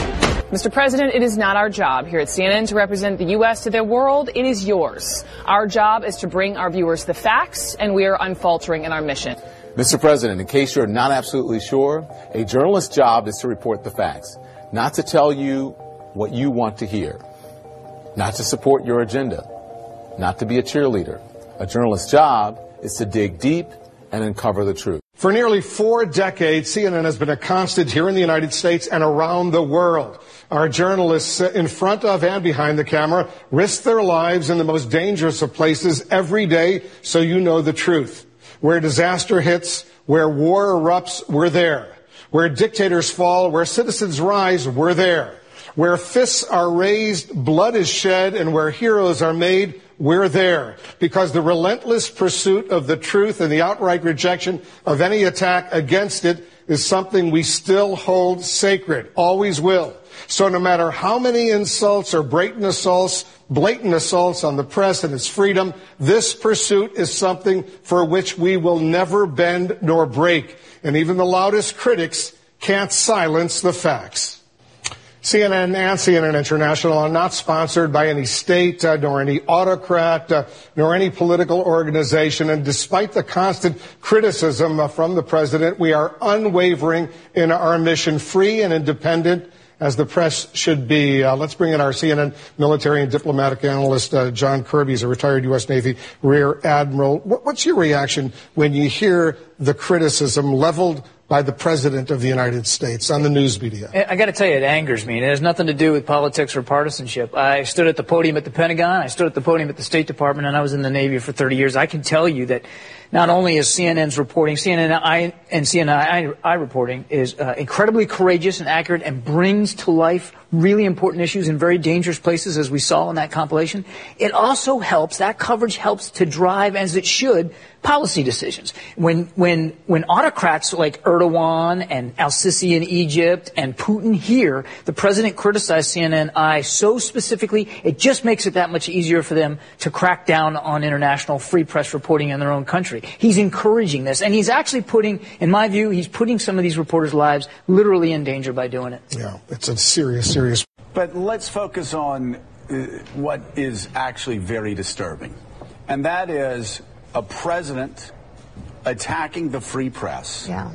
Attacking the free press that continues to actually speak truth to power, that actually continues to tell it straight, making mistakes. We all make mistakes from time to time. But let's say there's a CNN International reporter or an NBC News reporter that's in Turkey and maybe they do something that the government doesn't like. Well, they've already got the message. You've got the President of the United States that says this is fake news, this is propaganda. Maybe we throw them in jail. Maybe we do worse. President of the United States isn't going to mind. Whereas they would know. This president under Barack Obama or under George W. Bush, or any other president. Don't screw uh, any any other president. don't screw with the American journalists because if you do, you're going to get a call from the American embassy in five minutes, and things are going to go badly for you very quickly. That message hasn't been sent by an administration that doesn't even have ambassadors in these outposts and has now sent a message to tyrants from Turkey to Russia. Do what you want with our reporters because we don't like them because they them. won't kiss our ass every day on the air okay, and, and, and spew language. propaganda 24 hours That's a day a and lie to their viewers about how we're doing. Well, I'm, I'm just hoping that somebody, uh, and I thought it would be the chief of staff, would get this president in check with his tweets before someone gets hurt. And I am dead serious. Before someone gets someone hurt gets or worse. Yeah, that, that was. I watched this live, my friends. CNN went on a war on Trump over this. Donald Trump tweet, Fox News is much more important in the United States than CNN, but outside the U.S., CNN International is still a major source of fake news and they represent our nation to the world very poorly. The outside world does not see the truth from them. So all day, it's like they had this packaged and ready. They rolled out how he's going to get people killed. He's going to do this. He's going to do that. Mojo was in there. Everybody was in there. It was like, oh my God. CNN International Southern. CNN Communications tweeted, it's not CNN's job to represent the U.S. the world. That's yours. Our job is to report the news. Hashtag facts first. Another one. CNN journalists have risked their lives in the most dangerous place around the world, so you know the truth. Joshua Johnson. Indeed, CNN and CNNI do re- excellent reports, but this video, a booming response to President Trump's insult, I'm not sure how I feel about this. Take a look and tell me what you think. How should journalists push back against the president, or should they push back at all? Amber Athey. It just shows how dishonest CNN is that they are pretending criticism for Trump and others is aimed at their brave, obviously, war journalists. That was a whole day. I saw it live. Because I have a new employee and they like CNN, which hurts me. So I just go back in my office and I just don't listen. But that's journalism in 2017, folks. That's journalism. A tweet makes you repackage your whole day with bullshit. Then there's this hypocrisy. Bloomberg op-ed IRS targeting scandal is fiction. Yeah. They try to prove that it was fiction. Then there's this one. Washington Post reporter makes unauthorized appearance at secret leftist confab. Brent Scher of the Washington Free Beacon reports that Washington Post political reporter Janelle Ross participated without her newspaper's knowledge in a November 16th panel discussion at a secretive California meeting of the leftist Democracy Ally Alliance, excuse me, Democracy Alliance. It was a lunch panel titled Getting the Economic Narrative Right. Ross was the only reporter on the panel. The program explains progressive needs needed to Ross to help explain how to shape our narrative. Shape our narrative. Really. We have reporters shaping the narrative. Then, by the end of the week, CNN will boycott the White House Christmas party. In light of the president's continued attacks on freedom of the press at CNN, we do not feel it's appropriate to celebrate with them. CNN to boycott White House Christmas party under fire from Trump. The network says it would be inappropriate to celebrate it. Whole article on Politico. They support them doing this.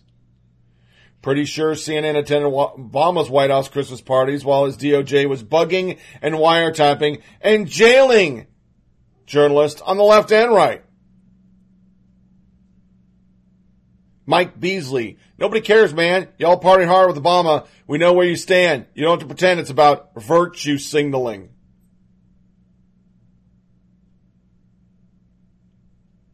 Somebody on the far right, I too am boycotting the White House Christmas party until we get a goddamn wall.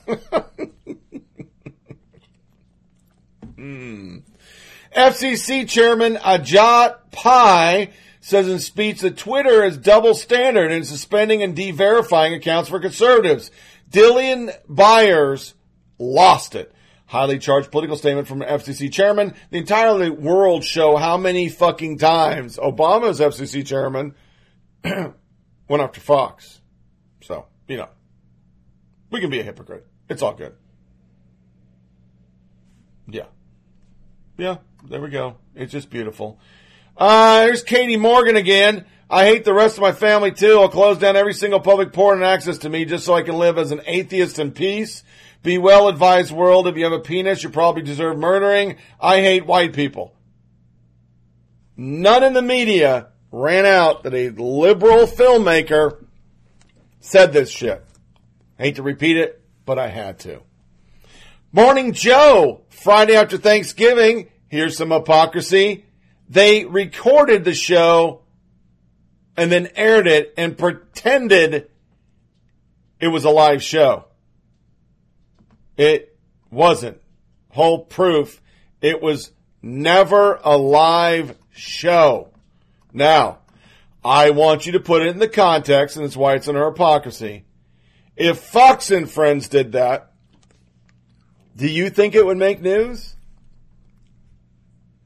Yeah, you know you would. It, it, would be there. It would be, uh, Seth Meyers would cover it. Yeah, totally. Here's our media mash to close out the hypocrisy and go into our stats of the day. Mika Brzezinski, Trump's cool with the KKK. CBS, press not bashing Trump enough. That, that was actually a statement on Face the Nation. Ruhle, Stephanie type, turns to Rather for fakes news rebuttal. And just come on. MSDNC guest, GOP domestic terrorist. Rubin, special place in hell for Conway, Kellyanne type. NBC, GOP won't take Dem input on taxes. After Obamacare, they actually broadcast. Are you fucking shitting me? Mitchell, can Dems block zombie tax plan? What the fuck does that even mean? And then we'll close with Jenny McCarthy and Candace Cameron on what it was like to be a conservative on The View. All right.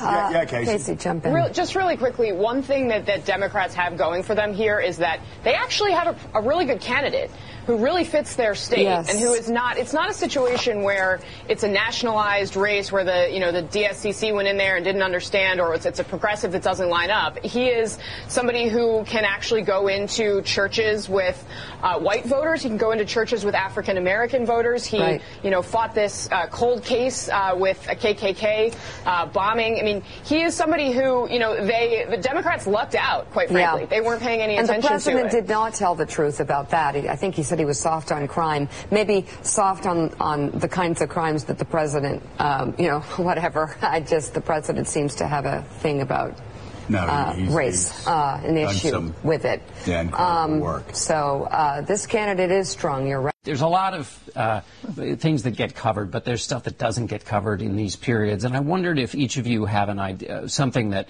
that you've noticed that's been happening that, that deserves more attention that's out there. Republican state legislators have managed to pass bans on abortion in some circumstances in, in the, just in the last six months since the last election. In five states, bans on abortion in certain circumstances. 11 states, major restrictions on abortion. In three states, new restrictions on funding for Planned Parenthood. efforts at voter suppression are ongoing in the states, efforts to sort of restrict access to the ballot. Um, and then on the federal level, it is simply the case of uh, President Trump's cabinet members, uh, Attorney General Jeff Sessions has been remarkably successful at turning the Justice Department's mission away from its, tr- its charge of defending the civil rights of Americans. And I, I think that's going completely under the radar. He tweeted this just moments ago, quote, we should have a contest as to which of the networks plus CNN and not including Fox is the most dishonest, corrupt, and or distorted in its political coverage of your favorite president, me. They are all bad. Winner to receive the fake news trophy. Wait, if the winner receives the fake news trophy, does that mean that the president is currently holding it? Joining me now is veteran American journalist and icon, president of News and Guts Media, Dan Rather, also the author of the book, What Unites Us. We hope that when someone's elected president, they see themselves as president of all Americans, of every American. And each time President Trump does one of these things, frankly, uh, I think over the long haul, over the arc of history, which is what I'm trying to deal with in the book, What Unites Us, he isn't going to look good for this. But our job is to set that aside as far as it's humanly possible and just do our job. To try to do quality journalism of integrity. If we keep doing that, we as individual journalists and journalism as a whole is going to be okay. Look, we make mistakes. I certainly have made my share. Journalism is not an exact science. It's a kind of crude art. Nobody can do it perfectly. And the idea of a free press is not that the press has to be right all the time, but it has to be free. And again, I, I come back to, I think most Americans understand that a free and independent, fiercely independent press, fiercely independent when necessary, And, and Fernand, I'll start with you first. We know that Florida um, has a, uh, a, a, large abundance of people who are on CHIP. Uh, in a state like that, can the members of Congress from Florida afford not to push to renew CHIP, and why haven't they pushed for it? It- It's an excellent question, Joel. You know, Florida and many other states would be decimated, Florida's children, other children. And I think it leads to the question, is it any surprise that the party that is pro-pay for play, pro-Putin, and now with Roy Moore, pro-pedophilia, the fact that they're anti-children, is that any surprise? I don't think it is. And I think, Joy, this is emblematic, this CHIP scenario where you mentioned 9 million children, children without health insurance. I think if you take a step back, one has to ask themselves, and I think the American people should ask themselves the broader question what has the Republican Party in the last 10 years done to help the American people? What have they done? This is not a political party. This is a domestic terror group. And what I think the American people should consider when they ask themselves that question with a party that has done nothing to help the American people is to vote them out and consider possibly afterwards locking them up, Joy. Well, I, you know, I'm going to go to Kaitlan on that. I'm sure Kaitlan has thoughts on that. Uh, Kaitlan, I know you're not a fan of the Affordable Care Act, but can the party really, you know, get away with the idea of not renewing this program? It's 9 million kids. I, would predict to you that the party or, or, the, or the politicians will, will find a way to, to make this palatable and affordable. And, and they already have addressed it in the House. It's, it's pretty tough to leave 9 million children behind. And that won't happen. At the end of the day, we're still talking about the Affordable Care Act. I understand why Donald Trump is taking zero ownership of it. Uh, that that's good politics, and and and and from his standpoint, that's where he'll stay. So I, I would predict to you that that uh, uh, children matter no matter what side of the aisle you're on. You can make it as political as you care to. Uh, for eight years, we had President Obama. We've now got President Trump. It, it cuts across all lines. That program will stay safe, and it will be, in the end of the day, being funded. Now, where they'll find the money to replace that, that's a whole other question. Because as we know, uh, the collapse uh, of the rates and the increases in the Affordable Care Act are now coming home in 2017, and the jury's still out on who owns health care. Well, I mean, we know that the individual market. Uh... Doug Jones in Alabama, folks, don't be fooled. He'll be a vote against tax cuts. He's weak on crime, weak on borders. He's strong on raising your taxes. He's terrible for property owners. So and Doug Roy Jones Moore? is a doctrinaire liberal, which is why he's not saying anything and why the media are Right. trying to boost him. So vote Roy Moore? I'm telling you that we want the votes in, in the in the Senate to get this tax this tax bill through. So yes, vote, vote Roy Moore. I mean, and Jennifer, and the idea that the guy who prosecuted two of the Klansmen who blew up the 16th Street Baptist Church and killed four little kids uh, in the 1960s is weak on crime is pretty breathtaking. Well, to quote Ivanka Trump, who I never quote, there's a special place in hell for mothers who defend accused child molesters, and that would be Kellyanne Conway. Um, I have no words to describe how really atrocious, how despicable this is. I do want to differ with Kurt in that he sees this noxious branch of the Republican Party as a segment. Unfortunately, I think that is the Republican Party. You can't kind of pass them off as some fringe group when it's the President of the United States, everybody in the White House, the head of the RNC, the Vice President of the United States. We go down the line.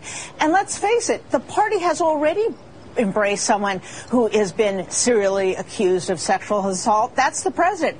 That's Paul Ryan. That's Mitch McConnell. That's everybody. So listen, to make this distinction that somehow there are good Republicans on this issue and bad Republicans, this is the horror of Donald Trump, which he has infested and deformed an entire national political party. And I think they're rotten to the core now, the whole lot of them. Yeah, Kurt, I mean, isn't that the case? I mean, the, the, Bannon, uh, Bannon wing owns the party now. They've taken over. Ideologically, Paul Ryan runs behind the president, you know, at, like a fan. He, run, he they're, they're all in lockstep. How can you make a distinction? Well, and, and again, I, I don't disagree with that, Jennifer, at all. I mean, I, I no, no one's been more vocal about the, the rotting core that Steve Bannon and Donald Trump have perpetrated amongst the Republican Party than I have. It's, it's why I barely consider myself a Republican at this point, and, and spend almost Come every on week out, speaking out Kurt. You like them. the weather out here.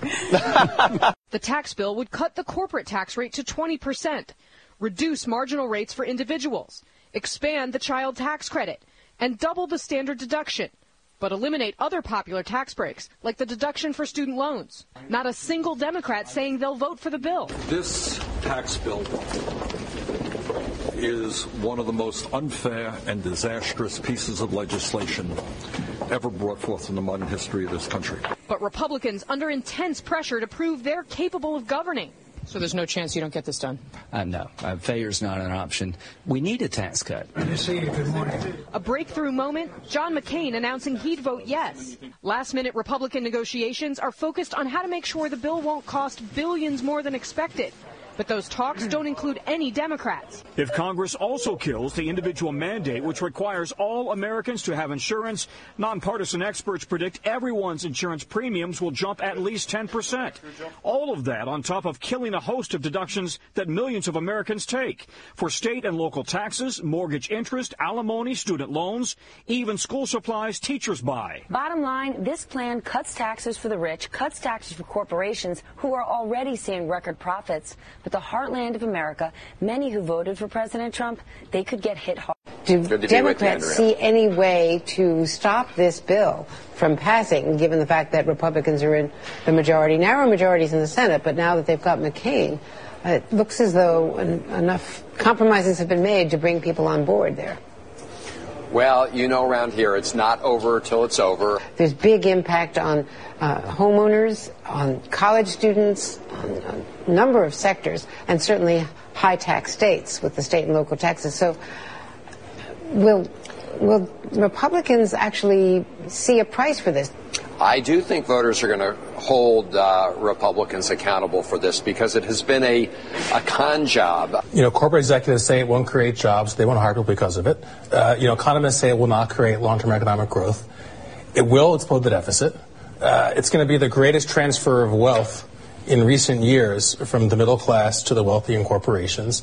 Everything is screaming this is a bad idea uh, on the facts, but they want to do something. And it, it has all the appearances to me, Andrea, of like a zombie party that doesn't know who it is anymore, but knows it has to do something like cut taxes, and they're kind of stumbling. Jenny McCarthy Show. Oh! When I was on The View, yeah. I mean, the experience I have, I mean, you're the one I wanted to talk to on the phone and go, oh my God, this is, the show was really something that I thought was going to be, it's like dating someone. I thought it was going to be somebody and it turned out not to be. Mm-hmm. Can you explain that so people can understand? Because I, I can't explain it probably as well as you can. You're the only one that was in that same position. oh, Je- Jenny, um, here's here's the thing. I think I had a quite a bit of a heads up from from you, from Elizabeth. I mean, you guys all called me before, and I talked to you all before going on that show, so I kind of knew that maybe what I was signing up for and was thinking wouldn't be exactly what it was, would be. So I was prepared. I think for, for me, I don't know how it like slipped by, but it was like, well, we're getting, steering a little bit away from politics. Like we're trying to do more social talk, talking. So I thought, great, because that's way more up my alley than politics. And then, but it was election year. So like, how do you get away from that? Uh, I didn't think that one through. Um, it, yeah, it's just, it's hard and there's a lot of personalities and it's not just the people you see in front of the camera. There's a lot of personalities behind the show, um, as well. And, and it's just, a, it's a tough and ongoing job. And unless you're in it, it's hard for someone else to completely relate to what you're going through. It's so true. But do you feel like you got a lot of the support from people in general while you were on that show?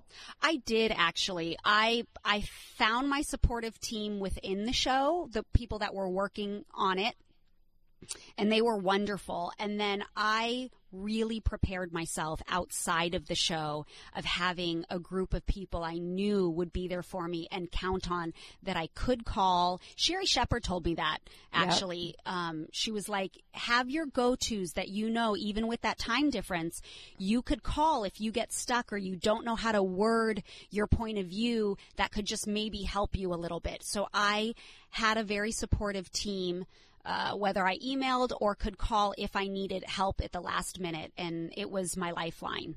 Well, I think you were very articulate and you always did a really good job riding those rough waters. Thank you. Really, Thanks. I was, I was, I would be watching you biting every nail off, dripping in sweat, going, "Oh, leave her alone, leave her I just didn't like. I didn't like the rebuttal. I didn't meaning I didn't like to have to argue back because I just wanted to share my point of view and then listen to yours and listen to yours and listen to yours. And they were like, no, but you got to keep getting in. You got to Right. keep, if someone doesn't agree with you, you got to go back. And I was like, but I don't, I don't like to argue. I just want to share.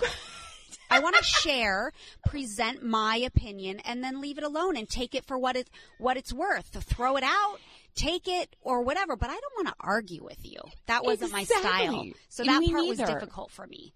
A hundred percent, and I got that, and I could tell because I'm like, when I was there, I go, I, I don't like to argue. I'm not confrontational, and they're like, mm-hmm. well, you have to fight. I'm like, but I'm not a fighter. I'd rather listen and mm-hmm. really listen to someone else's point of view. Yep. And hear them. L- let- please hear mine, which I've never really got the opportunity.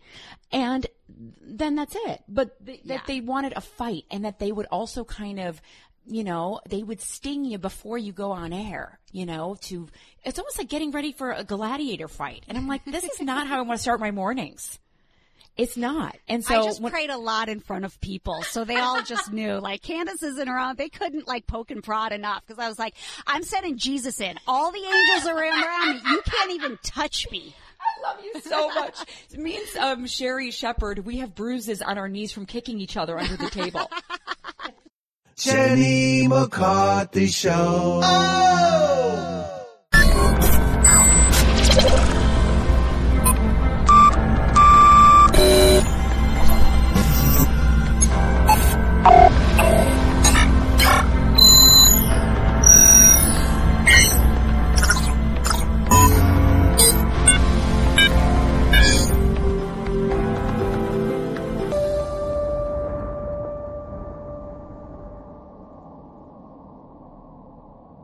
To our stats of the day, Congressman Al Green, today on the floor of the Congress of the United States of America, will call for impeachment of the president between 9 a.m. and 10 a.m. Yeah, they're still trying out there.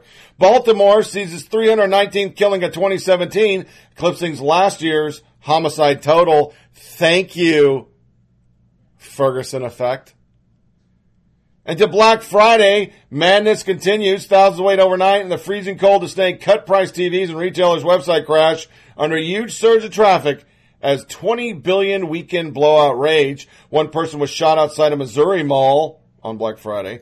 In Hoover, Alabama, two women sparked a mass brawl which forced the closure of the Riverchase Galleria. Macy's computers crashed so they couldn't run credit cards. Yeah.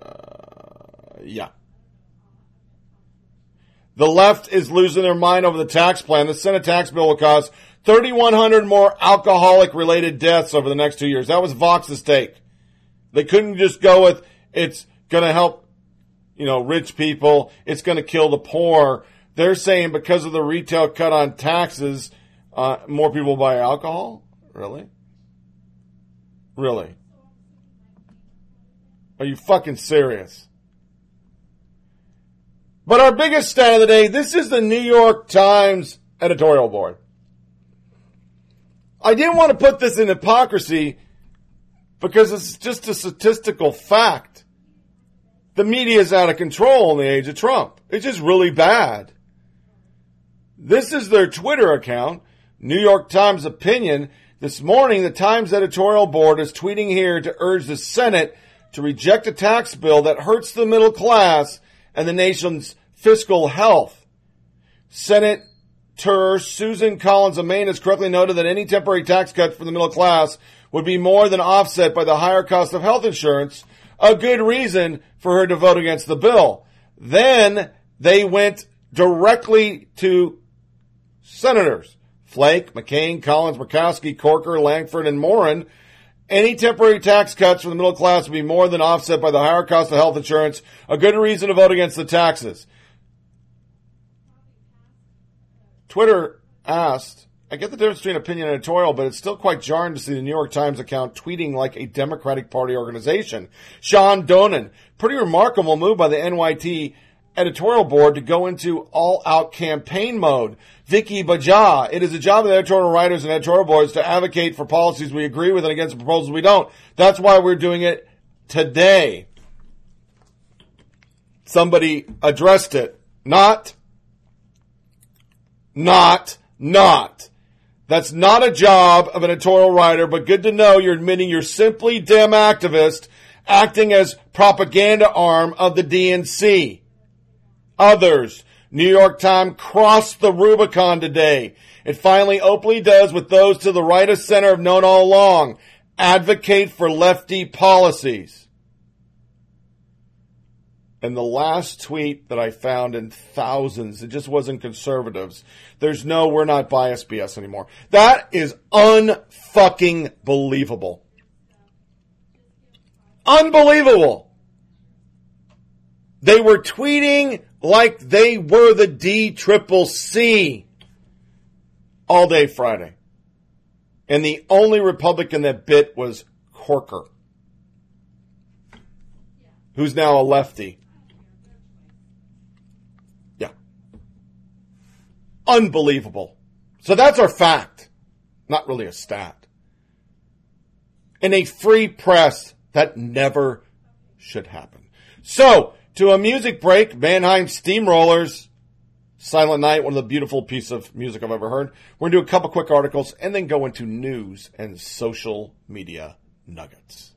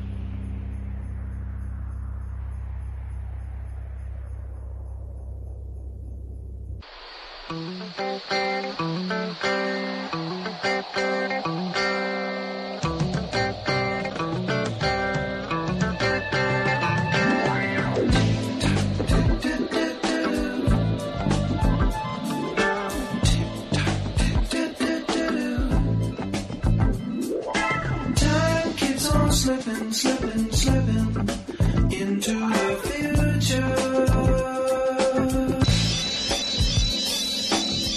poking at the media bubble, one podcast at a time. Here's Tony Reed.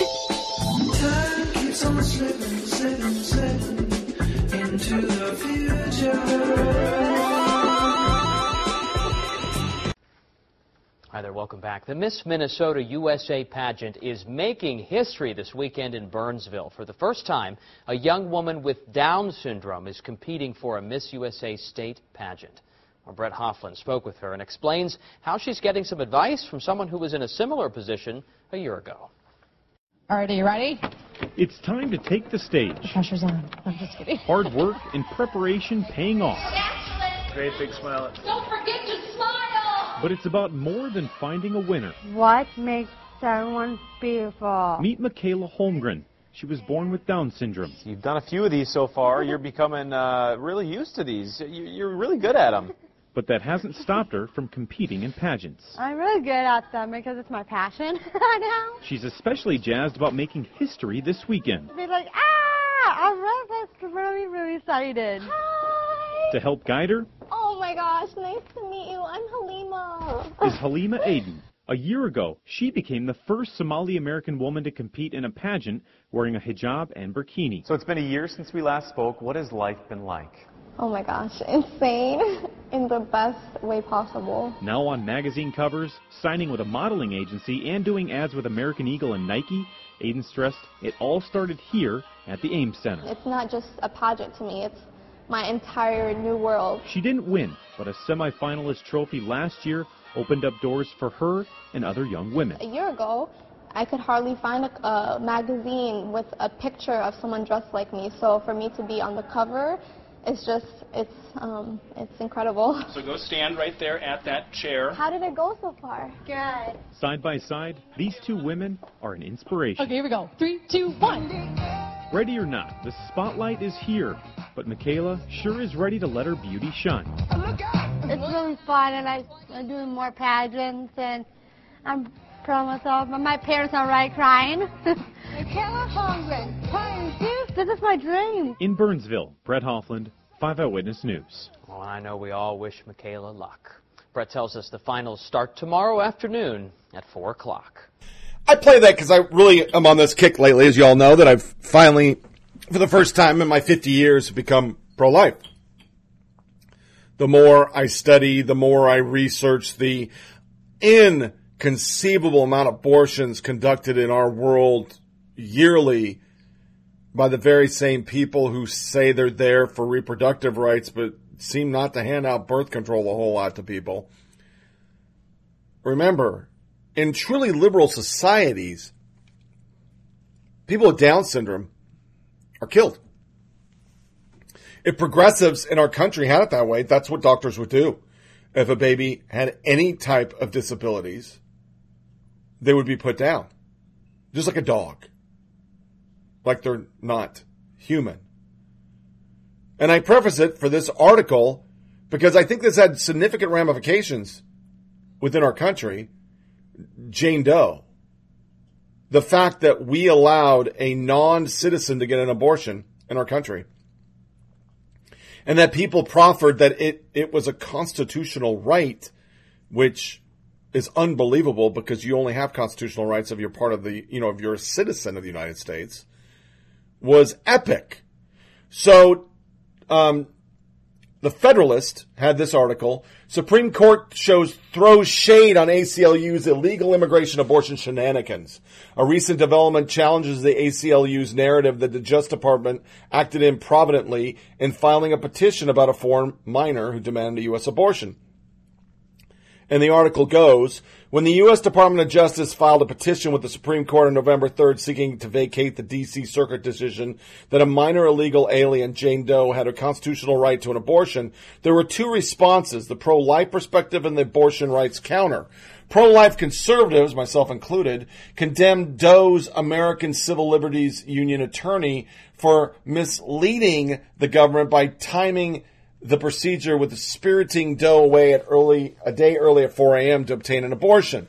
The ACLU reacted with a smug satisfaction, portraying a government attorney as inept and the filing a mere attempt to scapegoat the ACLU and placate pro-lifers. The ACLU's press release charged that under criticism from the anti-choice activists, anti-choice. See how they twist it? This is the ACLU. That's why I say they're a liberal group. For failing to file a timely appeal to the Supreme Court, the Trump administration has taken the extraordinary steps of seeking to vacate a lower court ruling protecting reproductive rights. After failing to file a timely appeal, the administration now seeks to blame the ACLU for the administration's failure to prevent a young unaccompanied immigrant minor from obtaining an abortion. Georgetown law professor Marty Lederman quickly assumed leadership of the ACL's smear campaign, authoring a rambling 800,000, or excuse me, 8,000 word blog post attacking the DOJ. Lederman, a former deputy assistant attorney general in the Obama administration, assailed the DOJ, the DOJ's petition, and everybody in general. Writing it in a singularly remarkable document, I've never seen anything like it, especially not emanating from the office of the Solicitor General. In many respects, this filing department, sometimes dramatically from the justly lauded traditional standards and practice of that office. Indeed, it is difficult to avoid the conclusion that it is fundamentally a press release for an audience other than Justice of the Supreme Court himself. Lederman's blog post contain numerous flaws and itself internally inconsistent and details at length here and here. Yet, the National Law Journal parroted Lederman's unfounded charge, writing the U.S. Justice Department requests that the Supreme Court consider sanctions against the lawyer or advocate for an immigrant teenager at the center of an abortion case, has raised questions about the government's motivation and threatened to jeopardize the reputation of the solicitor office before the justices. A recent development, however, challenges the narrative that the DOJ acted politically and improvidently in filing a petition to vacate the D.C. Circuit opinion in Jane Doe case two weeks after the government filed its petition, and more than one week after Lederman's hit piece, the clerk of the Supreme Court wrote to the ACLU informing the lead attorney that the court had, has directed this office to request that a response to the petitioner's motion to lodge non-record material under seal be filed in this case. The Supreme Court gave the ACLU until December 18th to respond, even though the government motion was initially set to be discussed by the justices at their December 1st, 2017 conference. There would be no reason for the Supreme Court to request the ACLU respond to the DOJ motion or to delay decision on the motion beyond the previously scheduled December 1st conference, absent a concern over the ACLU's conduct or some interest in the substance of the government's petition for review. Rather, the justice's interest in the government's motion to file documents detailing communications between the government counsel and ACLU counsel, both before and after the abortion took place, hints at an interest in the merit of the DOJ, DOJ appeal. It also suggests interest that the ACLU change the date of Doe's abortion after agreeing but failing to inform the government of the timing of the procedure and after le- learning that the government intended to seek an emergency stay to appeal the constitutional question.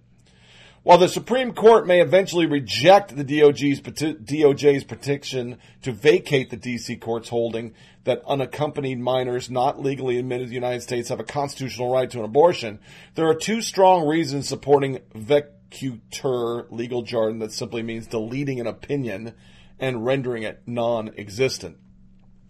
First, under the Supreme Court precedent, vacatur is an appropriate equitable remedy when a party is unable to obtain review of the adverse judgment because of the opposing party's conduct. The fact that the government laid out provided laid out provide solid grounds to justify vacatur given the ACLU's duplicity and the government's stated intent to seek a stay, vacatur is also appropriate for a second, potentially stronger reason. The DC Circuit en banc opinion decided to import an issue of constitutional law on an expedited basis, with the government forced to brief the issue literally overnight and without the benefit of oral argument. The full DC Circuit haste is deciding the appeal in a mere two days also likely partly stems from the ACLU's earlier misrepresentation to the appellate court about the lack of available abortion doctors. Had the ACLU frankly informed the court of its ability to arrange overnight for a quick early morning abortion, the court would have had more time to fully consider and reflect on the legal argument presented without risking, as the ACL put it, pushing Jane Doe's appointment on until the following week. Under these circumstances, and given the ACL's complicity in the DC court's rash decision, vacatur seems the most appropriate remedy. Whether the Supreme Court agrees won't be known for some time, but by requesting the ACLU respond to the government motion, it seems clear the DOG petition presents questions serious enough to garner the Supreme Court's attention. Now, very lengthy bullshit, yada fucking yada yada legal jargon. It's very important what was in that article. First and foremost, this case has set precedents that illegal immigrants have the rights you and I do. That's what they're trying to say, even though they're not a citizen of the United States. Secondly, it set precedents that minors, without their parental consent, regardless of where they come in the world, regardless of the rules in said country for where they come from, have the right to an abortion. Thirdly, it shows the lie that the left has been trying to push to propagate the federal funding of Planned Parenthood that there are no abortion doctors in America. There's nowhere, there's no place to get. Even though we do, you know, Planned Parenthood did a million ninety six last year, including fucking chemical abortions. Somehow we have a shortage of abortion doctors. We just can't get it done. Just can't get it done, even though we lead the world in abortions. And lastly, it's the important thing that they played dirty pool just to get the abortion because they knew they weren't on legal standing. There is no constitutional amendment that says illegal immigrants have the right to get a fucking abortion. They knew they couldn't win on the merits. They knew the DOJ was going to be able to block them.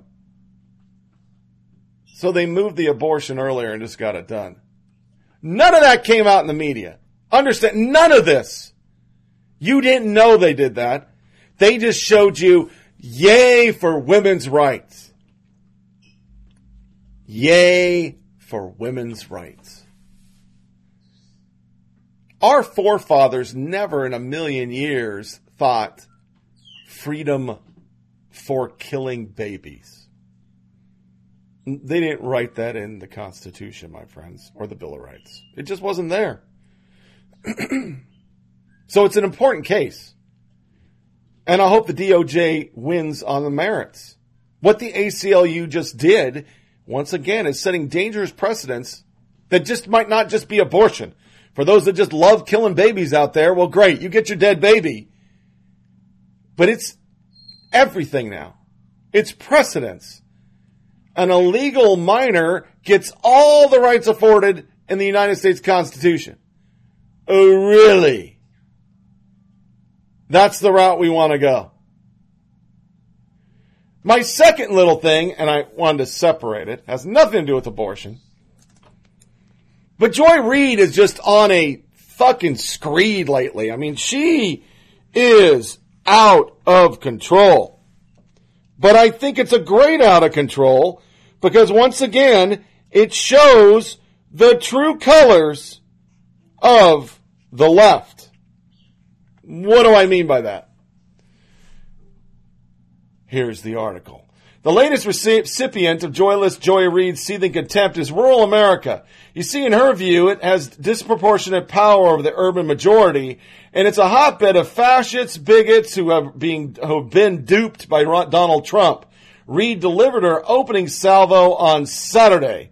This is the core threat to our democracy. The rural minority, the people J.Y. Sexton just wrote a long thread about, have and will continue to have disproportionate power over the urban majority. Let that sit for a second. The urban majority. As is the case with leftists who are still sore over 2016, Reid still doesn't understand or will not accept and certainly doesn't appreciate the Constitution set up a nation of significant autonomous states. The founders understood the need for lawmaking body in which were more populous states would have appropriately larger voice, which is why we have the People's House.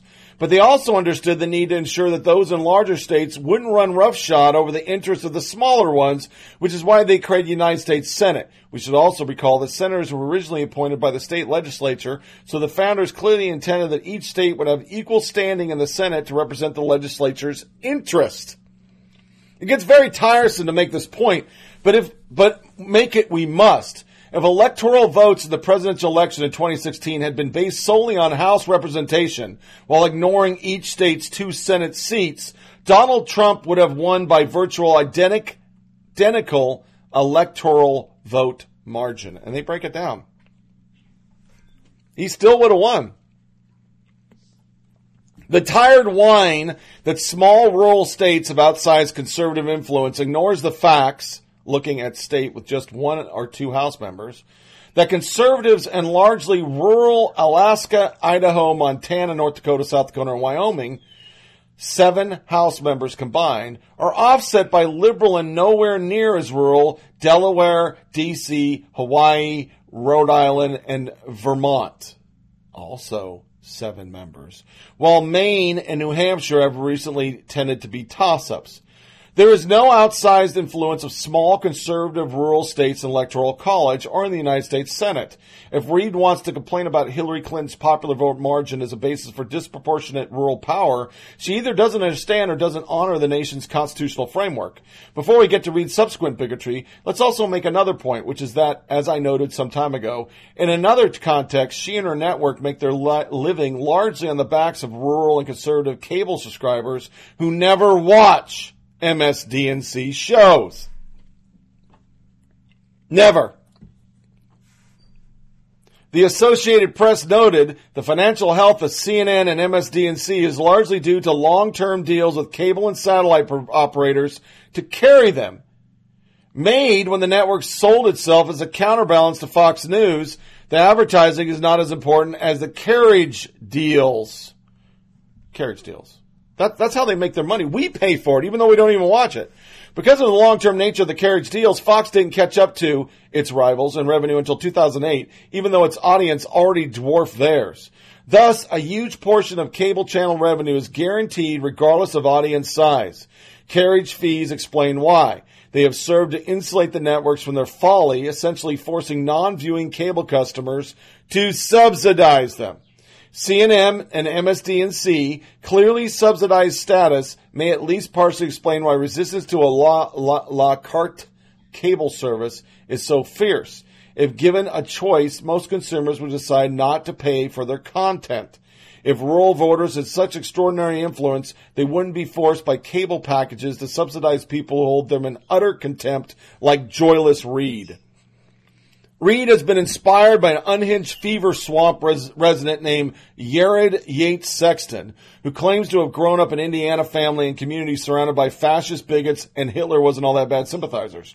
And two insufferable series of tweets, he projected that hard to believe experience onto all of rural America, insisting that Donald Trump is empowering these people.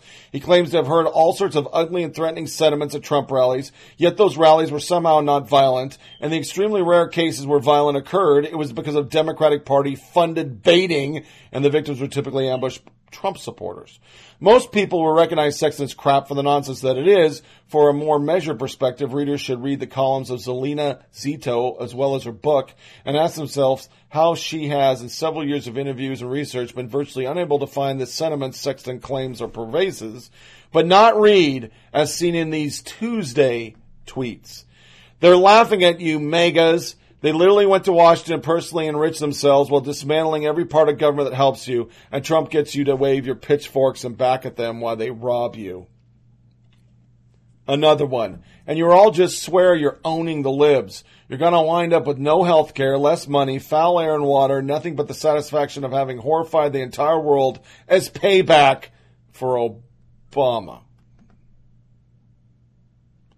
Die laughing. You say that like they don't want it all to burn. Joy Reid. I know they do. and they will happily burn what is just to watch the libtards melt in the flames. When a world, what a world. It's why Raz- Reza Aslan calls Trumpism a doomsday cult. The profane cannibalism participating Reza Aslan is pers- person Reid cited as the expert identifying Trumpism as doomsday cult. Aslan was fired by CNN in June after a series of current and past profane remarks online, some directed at Trump, came back to haunt him. We'll seek our expertise elsewhere, Miss Reid. Here are three exit questions for Joy Reid. Who grew the crops which became the food in your supermarkets where you shop? Who produced the oil and gas which keep you warm day and night? Where's your gratitude? I cover this because this is the underlying current in our media right now. Understand if you live in a flyover state like I do, they have utter contempt for you. They hate you. They believe you're a low skilled blue collar worker with no education and you're not worthy to have a vote. If they had it their way, they would choose a time and place for you to take a dump, eat, and go full socialist. That's progressivism at its core. Eight years of Obama should have taught you. They're smarter than you. They know everything. You're not wise enough to make your own decisions. We'll force this on you, even though you don't want it, because we know better and you'll just pay for it. Shut the fuck up. But it shows how petty they have become. The reality is, the Electoral College worked for Democrats more than it didn't. It worked for Democrats. It's worked for what? 200 fucking years? How many years? I don't even know. 1776. It's been a fucking long time. 200 some odd years. Yeah, I can't count. That's not my strong point. But the fact, the point, the, the, the point is, they set it up so that New York, Washington DC, Boston, LA, Seattle, all these liberal icons wouldn't be the people that ran the fucking country. And the whole thing is set on population. That's why everybody freaks out about the census. That's why Democrats want to own the census. That's your representation. That's how many people you get in the House and Senate. So these Democratic bastions already have more representation than Iowa does. Barack Hussein Obama won the popular vote. Yes, that's because he won California, New York, Washington, Oregon. More population. But his electoral wins were based on no different than what Trump did conclaves of liberals. That's how he wins. That's why he pandered to gays, transgenders, people with one leg of Dominican, African American, fucking Peruvian descent. That's why his website didn't have a link for white dudes. I could have got in under veterans, but that was it. That's how they've always won. That's how they win. Electorally. So Trump did the same fucking thing, which is the, my point. The reason why they fucking hate Trump so much is he turned the game on them. He put together an electoral win based on little states here, there, and a little bit everywhere. Didn't win all the big ones, and knew he wasn't going to win the fucking popular vote because a Republican hasn't won the popular vote lately. When you allow one million illegal immigrants to have ID cards in California, of course they're going to fucking vote. No investigative reporting on that at all, if you notice. But their hate and contempt of their American brethren is disgusting. I hate Antifa. I hate the media because they're so fucking biased. I don't hate liberals. I just don't agree with you. And I still live by the American credo. You do you, I do me. I may not agree with you. I may not think that the coolest thing to do is not to procreate, abort babies, be gay, or change your fucking sex so you can never have fucking procreation. I may not agree with that, but I don't hate you for that. Go do it. Just don't make me pay for it. But this series of tweets by her sums up why I do a podcast. That's why I call it flyover politic. They hate us because they don't know us. They don't come out. Chuck Todd, who said we do not know the rural voter, didn't come out to learn the rural voter. He stayed his fucking ass in 30 Rock doing his show, condescending down, and you can guarantee as sure as shit, next year as we go to the midterms, you're gonna hear a lot of uneducated voters, white educated voters. The article sums it up. The blue states wouldn't have gas. The blue states wouldn't have food. The blue states wouldn't have TV networks if we weren't subsidizing it.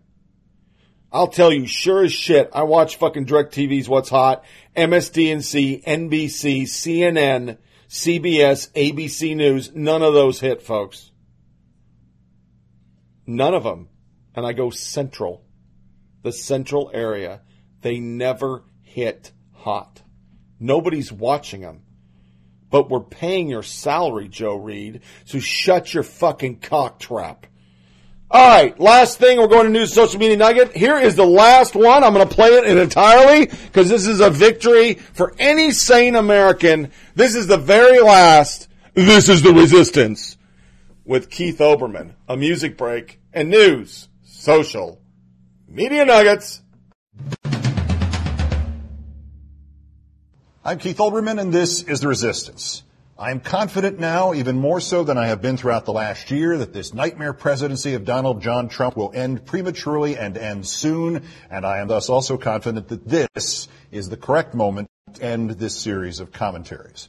The important stuff first. There are seven routes in front Trump. Each inevitably ends in his impeachment or resignation. The first, the likeliest, became a thousand times more likely with the Thanksgiving news of a possible deal between Robert Mueller and General Michael Flynn. As I reported here as long ago as April 4th, the most specifically qualified expert alive on the subject of prosecuting a president, my friend, the Nixon White House counsel John Dean, put it to me very simply. Mueller is not shooting down.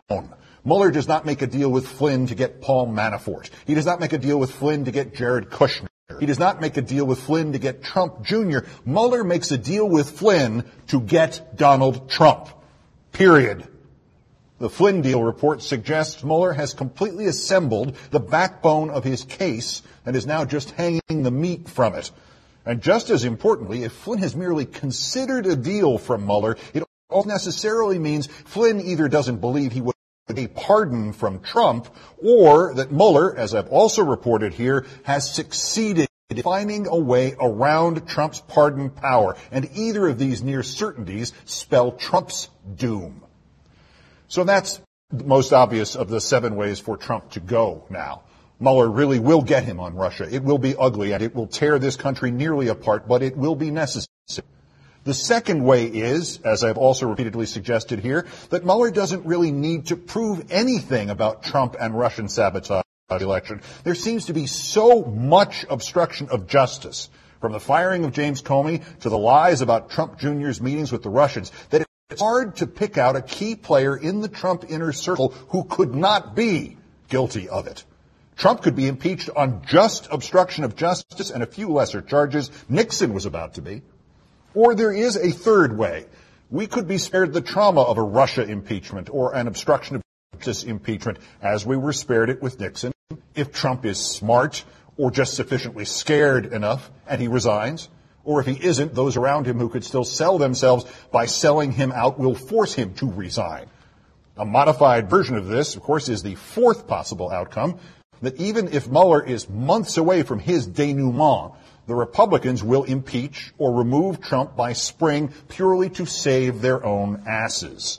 The state elections in Virginia and Oklahoma earlier this month show what could face Republican incumbents nationwide next November. Not only Democratic victories overwhelming, but half of them were little morality plays. The 26-year-old lesbian beats the Republican in the district Trump by, won by nearly 40 points a year ago. The transgendered candidate in Virginia beats the guy who wrote an anti-equality bathroom bill. The boyfriend of a news reporter shot to death on camera beats the Republican pro-NRA candidate. I'll say it again. Richard Nixon was not forced out of office by Democrats, not really even by Watergate. Democrats controlled the Senate and the House every day Richard Nixon was president. They could have impeached him at any point. He resigned when the leading Republicans went into the White House and told him that not only would he be impeached and convicted, but he would take all of them down with him and they were not going to let him do that. So that's the fourth way out. Trump becomes more of an albatross to Republicans and more importantly, more of a rallying cry to Democrats and the Republicans remove him before the midterms and then boastfully run for reelection on having removed him. The fifth endgame is the same thing, only faster. The Republicans around him pull off that palace coup that is perfectly legal under the 25th Amendment, and Mike Pence and Paul Ryan and Mitch McConnell eject Trump by simply stating he is unfit and getting their majorities to agree he's unfit. And if you don't think Pence and Ryan and McConnell will do that, you didn't see Trump's crazy tweet about Man of the Year award or this thing in front of the Native Americans on Monday, and you, you don't know Pence and Ryan and McConnell. The sixth means by which Trump leaves early is, of course, that if the Republicans don't impeach Trump before the midterms, the Democrats will be able to after the midterms. If Virginia and New Jersey and Oklahoma are indicators, the Democrats could take the House and need as few as 25 vulnerable Republicans in the Senate to vote guilty to remove Trump from office. But now there is a seventh new path to destruction for Trump, and it has bubbled up from the sewer of his life recently. And even with how Teflon he has been on this particular subject, it seems hard to believe the dam won't break. His sexual conduct. As not one one snowball, but a decade's worth of them have come down that hill, wiping out all the sleaze bags and emboldening and empowering the victims. It seems impossible to believe that some claimant somewhere does not have tangible evidence against Trump and that they won't say to hell with it and break one of those non-disclosures and Trump will suddenly be envying Harvey Weinstein. Trump himself inadvertently has hinted at this. The New York Times buried the lead on this over the weekend but it reported that earlier this year, Trump told a senator that the Access Hollywood grabber tape was a fake. And he has said the same thing again recently to a White House staffer. He's obviously trying to work the refs of public opinion in advance for whatever is coming next from a woman here or from Russia. So, I don't see any way out for Trump. Seven freight trains rushing at him. He might avoid a few. He might avoid six of them. He's not going to dance his way out from under seven. And we, I think, should try to put ourselves in the mindset of those Americans who knew Richard Nixon was guilty as hell after John Dean finished testifying on June 27, 1973. But we're all left wondering if there would ever be a way to prove it. And we're left listening to a majority of the country saying Dean was lying and left watching nearly the entirety of the gullible news media saying this was nonsense. Why would a president, even one as crazy as Nixon, ever do this? And more importantly, even if he were somehow guilty, how would he ever be dumb enough to leave any evidence of his guilt? And 16 days later, it turned out virtually everything in the Oval Office had been taped, and the ball game was over, even though it would last another 13 months. Well, this ball game is also over. And I don't think it's going to last another 13 months. And so this series is over. This was intended as something temporary, a two month project by somebody who had given up politics. And instead it became 187 commentaries and around 225,000 words and something approaching 400 million views. And I am proud of it and I repudiate none of it. And it has been my privilege to do it. And I'm especially proud to have done these for free and for charity. But frankly, I have not enjoyed one minute of it. As I'm certain it has also been for you, for me, it has been unadulterated pain and revulsion and horror. The process has become nearly 24-7, and I've said so much that I can and have recycled old comments from months ago, and they have been fully applicable to breaking news. We've come full circle to such a complete degree that on Sunday, Trump tweeted a complaint about, quote, Russia, Russia, Russia. The title of the 46th episode of The Resistance from last March 14th was, quote, Russia, Russia, Russia. I've made my point. So now that I think the outcomes, the seven different inevitable outcomes, are unavoidable, I'd like to go back and enjoy some of my life again, and I'm going to. No illness, no scandal, no firing, just I've said what I've had to say. It was as obvious as I made it seem. I give my work everything I can, so it's not like I can dial it back. And I think even this dim-witted world of American political reporting, which is still calculating how to get Trump's idiot supporters to watch their networks and still waiting for Trump to, even it can carry this the rest of the way. So I am retiring from political commentary in all media venues. This is not to say a bed of roses and reconciliation awaits us. The post-Trump will be relieved of his prodigious evil, but in its place it will have Trump as living martyr. That prodigious evil and rank hypocrisy and morality of his supporters, perhaps a third of us, will not vanish with him, and I'm not sure that the democracy has not been damaged too much to deal with their lawless, unprincipled rebellion, and I do not see this country's politics truly healing in the next 30 or 40 years. But at least the bleeding will be staunched, and we will have a chance to alter a phrase I heard somewhere to make America America again. Thank you for all the kind words and all the support. Have fun storming the castle. My work here is done. Matter of fact, so is Trump's. Resist, remove, peace.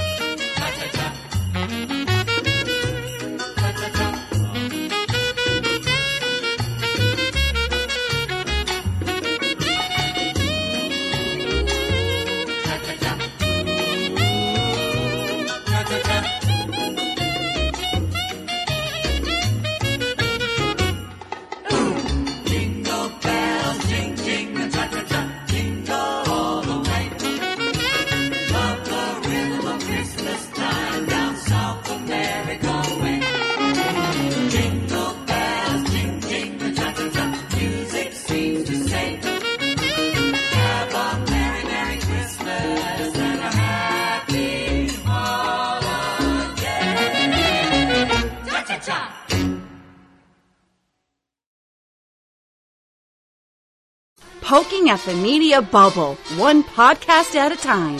Here's Tony Reed.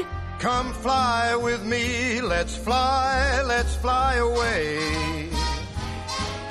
If you can use some exotic booze, there's a bar in far Bombay. Come on and fly with me. Let's fly, let's fly away. Stop. Now it's time for news and social media nuggets. The crazy stuff that makes your host lose his mind.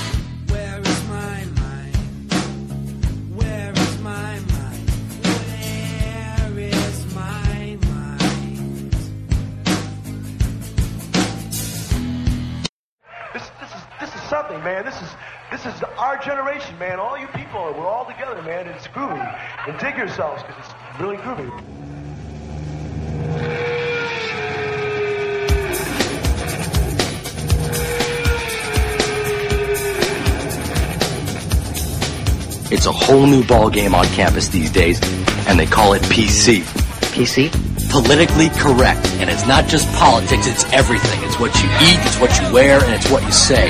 If you don't watch yourself, you can get in a buttload of trouble. For instance, We have rights see too. these girls? Choose to Yep. choose. No, you don't. Those are women. You call them girls, and they'll pop your figs. Save the whales.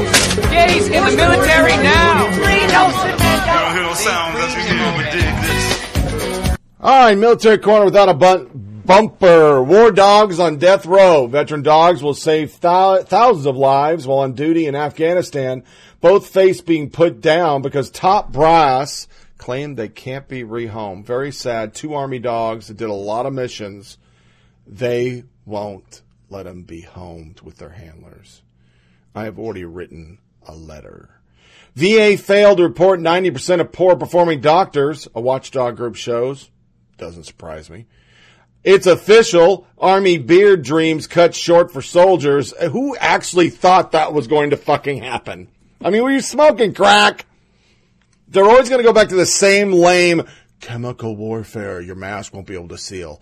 I have a CPAP. I have a beard. It seals. Shut up. 17 essential pieces of gear for your war on Christmas. A Mosker, Mossberg shotgun in a tube. A diehard sweatshirt for fun and intimidating your family members. A chainsaw bayonet. A squatty potty for people in Afghanistan. That probably help you a little bit. A personal keg, an insanely durable flask, flask, a smokable multi-tool that actually has like a torch on it, which is pretty cool. They said a Timex wristwatch. I don't like it. A tactical kit, teabagging atheists have never been easier. A DO1 mini camera, which attaches to your fucking iPhone. A cut resistant Kevlar sleeves, an ultra effective personal internet hub, the three Mattis Moon tank top, a wicked spiral knife that looks scary as shit, a pocket constitution for your liberal friends, and a Starbucks gift card for the fucking commie pinko in your life. I like that one. Honoring First Cav Heroes A Long Road Home. I will be doing a review on this. I'm taping it all. I haven't been able to watch it yet, but I'm going to do a review on that. It is on uh, the History Channel. It looks really good. Or excuse me, Nat Geo. I always say history, but it's Nat Geo. And I, it looks really sad, but it's during their time in 2004, um, the uh, first Cav, and it looks like a really good series. So more to follow on that. Time for the crazy. All right, this one kind of freaked me out. Stranger Than Fiction. Real life tra- Stranger Things base uses creepy mass mind control to trigger shootings across the world. Conspiracy theorists claim. Yeah, say it's a base. Camp Hero in Montauk, New York. Sometimes people just gotta chill. CW. Supergirl ties Trump to Nazis with Make America Aryan Again slogan. I watched the first two years of the show. Call me a loser, but I did, and it was actually entertaining. And then it went all I hate Trump, and that was it. I, I can't watch it. Eminem's Trump bashing video called "The Storm" was a big hit with the Resistance and Colin Kaepernick, but the rapper is upset about who didn't take notice. Actual tweet from The Hill. Eminem, extremely angry, Trump did not respond to his freestyle rap bashing. He was interviewed by Shade45, and he's upset that he didn't come back. Cassandra Fairbanks. Wow, Eminem is such a whiny brat. I feel like he's not paying attention to me, the Detroit rapper said. I was kind of waiting for him to say something, and for some reason he didn't say anything. Somebody else summed it up. Reeks of desperation. Uma Thurman is in the in the news. Slams Harvey Weinstein. You don't deserve a bullet. You deserve worse. Yes. I like. If you were watching University of South Florida, they had a fantastic game with UCF. But Quinton Flowers jerked off for a TD celebration. Not real, but he literally did the jerk off international hand sign and didn't get in trouble for it. Just want to bring it up because Baker Mayfield had to do a whole mea culpa for doing his symbol to somebody, but um, this guy did. Thought that was interesting. Yashar Ali, exclusive in an audio of a phone call I obtained. Danny Masterson's publicist Jenny Weinman suggests to one of his victims that a woman can't be raped by a man she's in a relationship with. The Church of the Church of Scientology told the victim this as well. Oh, really? But that's not the capper. Church of Sweden to stop clergy calling God he or the Lord in bid to crack down on gendered language. Wow. Wowzy wow wow. To the college crazy, professor blasts thin-skinned students who demand safe spaces. Two female law professors argue that college should promote a culture of true grit to help fight against thin-skinned students who demand safe spaces and trigger warnings. The professors postulate that saving free speech from the force of political correctness requires a greater emphasis on emotional resiliency, resiliency, not just laws designed to prevent tactics like the heckler veto. Her name is Terri Day and Danielle Weatherby. They will lose ten, uh, tenure. Most Ricky Tech. University of Alabama only hosted two conservatives last year. Of the 16 political events held at the University of Alabama in the past year, just two have featured conservative speakers or topics, while nine have presented liberal perspectives. The liberal events, often hosted by university departments, address the topics like social justice, Black Lives Matter, climate change, yada yada yada. That kind of breaks up that the South is all a bunch of fucking racist, transphobic bullshit, fucking bullcrap. Bullcrap! Even University of Alabama is bad. Theology professor writes book connecting Christianity to racism. Yeah. Fordham University recently highlighted a theology professor's new book claiming that white Christians are responsible for racist policies and structural discrimination in America. Referencing a 15th century doctrine asserting that Christians have the right to claim land inhabited by non-Christians, Jeannine Hill Fletcher argues that these ideas can create conditions that have real life effects. Because there's a whole bunch of white people walking up to black people. I own your shit. Yeah, that, that's happening. Not. Pentagon uneasy about college selling terrorist artwork.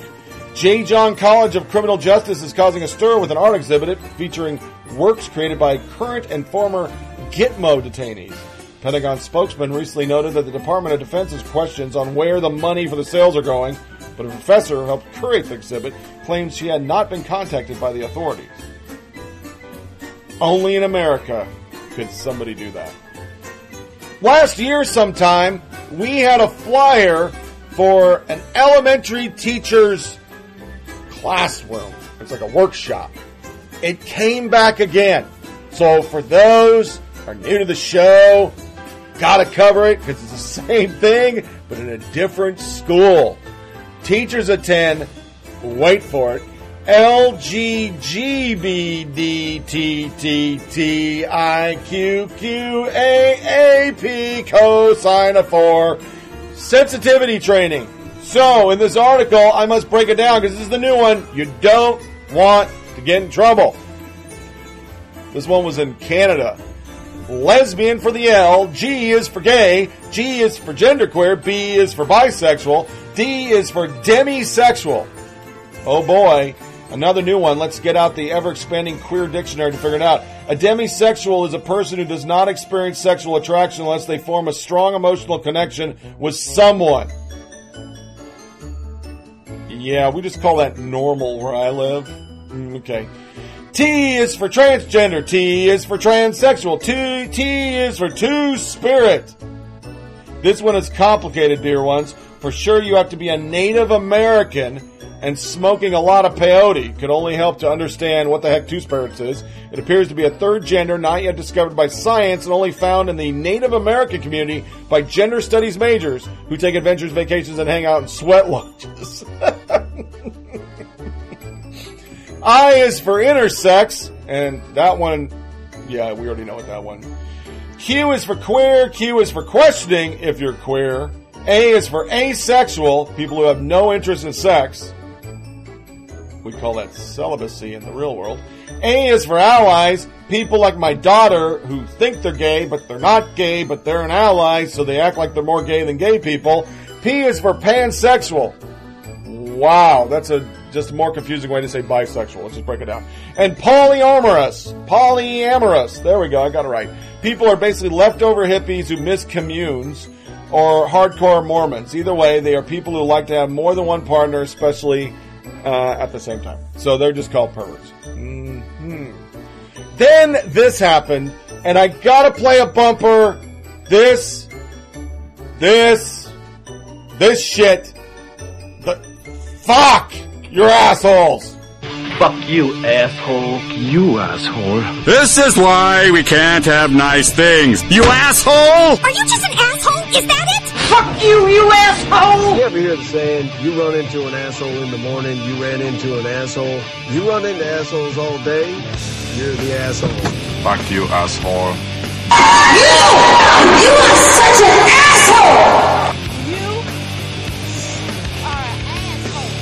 You dumb asshole! Asshole. Fucking asshole! Away from me, you asshole. He's an asshole. Now this is a thing. I'm not making this up. I didn't know this was a thing, but this is a thing. Cameron Esposito. Our neighbor's two Joseph Nativity is up, and I'm beaming. Here's my gay-tivity scene with two Marys. Gay-tivity. Responses Why is it okay for you to disrespect somebody's religion but not others? Alberta Stan. I'm a strong defender of LBTQGIEIO community, but I can't see how this is anything but mockery of Christians. Honestly wondering why it's acceptable as you see it to make a mockery of something others believe in. I'm sure others mock you for your belief and maybe far worse, but I have to think you don't deserve it. Is it that you don't feel respected, therefore you won't show respect? A woman is a spiritual mother of two billion Christian worldwide, but now you want to take this away as well? Why do you hate women? Patriarchy, somebody says. So there's gay-tivity. Understand, if I were to mock Christian, or excuse me, if I were to mock gays in any form or fashion, put two snowmen outside humping each other, it would make the news. I would lose my job. I would have death threats. But you can do gay tivity scenes. You're all fucking assholes. You're assholes, you're hypocrites, and you're insulting an entire religion.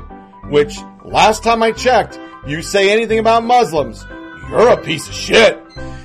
I'll bring that back out for our show, How Liberals Want to Destroy Christmas. They're already doing it, everyone. First alien contact, Russian cosmonauts find mysterious bacteria on the hull of the ISSS. That's not from Earth. That's creepy. Positive breakthrough for growing food on Mars after scientists prove worms that are vital to healthy crops can reproduce in Martian soil. Actually brought soil back and they got them to do it. Interesting. Mysterious night flashes near Mount Agung volcano observed from satellites. This is creepy. People, of course, are believing that it's aliens that are making the volcano, and I'm not reading any more of that. Okay. Jurassic Park. Fossilized prehistoric eggs found with perfectly preserved embryos inside. Scientists have discovered a hoard of 70 million year old eggs containing perfectly preserved embryos inside. Hmm. I wonder if they'll recreate them. We can have Jurassic Park for real and get eaten by raptors. Man sues Kennywood, which I did not know there was a Kennywood, but I'm assuming it's like Dollywood, says he got eye-eating parasite while on Raging Rapids ride. Sweet Jesus, that scares the shit out of me. And I was going to play it, but I'm not going to. We've, we've got a lot of media, I know. I, it's been a week, so I get a lot of media put in there. But a lady was saved by four dogs at gunpoint. Fucking awesome. Um, literally, guys tried to break the fuck in. and her dogs just got all of them. They didn't shoot the dogs. I think they got so scared they just bailed. So, that's a crazy. Let's go to our lighter fare.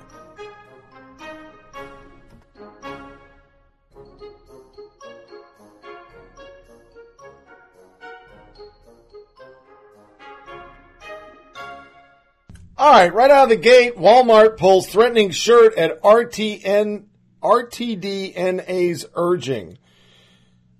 Rope tree journalist T-shirt, Hanes tagless T T-shirt. Rope tree journalist, some assembly required. That was actually a shirt. So within 24 hours, they got it taken it down. The nation's largest retailer Wednesday removed from its website a controversial T-shirt that threatens journalists shortly after RT DNA and its voice of the First Amendment task force sent a letter to the company top executive requesting its removal. Their reply, we're grateful for Walmart's swift action, but dismayed that had anyone else selling this shirt would offer such an offensive and inflammatory product. We live in an environment which political and ideological discourse has deteriorated to a level where some find it appropriate to advocate violence targeting journalists merely for performing their constitutional guaranteed duty to seek and report the truth. Yeah, who starts that? You or us? I hate to say it. They were looking for it. Somebody was wearing this. Um, this tweet is from November 16th, November 6th, 2016, at a Trump rally in Minnesota. So they looked to find where the shirt was and they got rid of it. Interesting.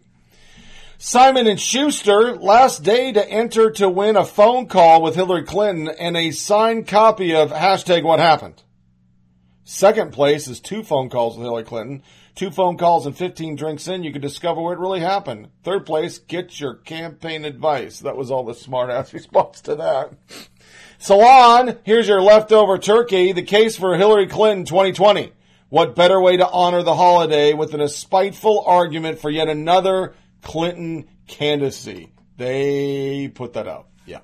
hmm Another funny one, BBC recruiting new broadcast journalists, but white shouldn't apply. They outright say that. They don't want white people, but that's okay.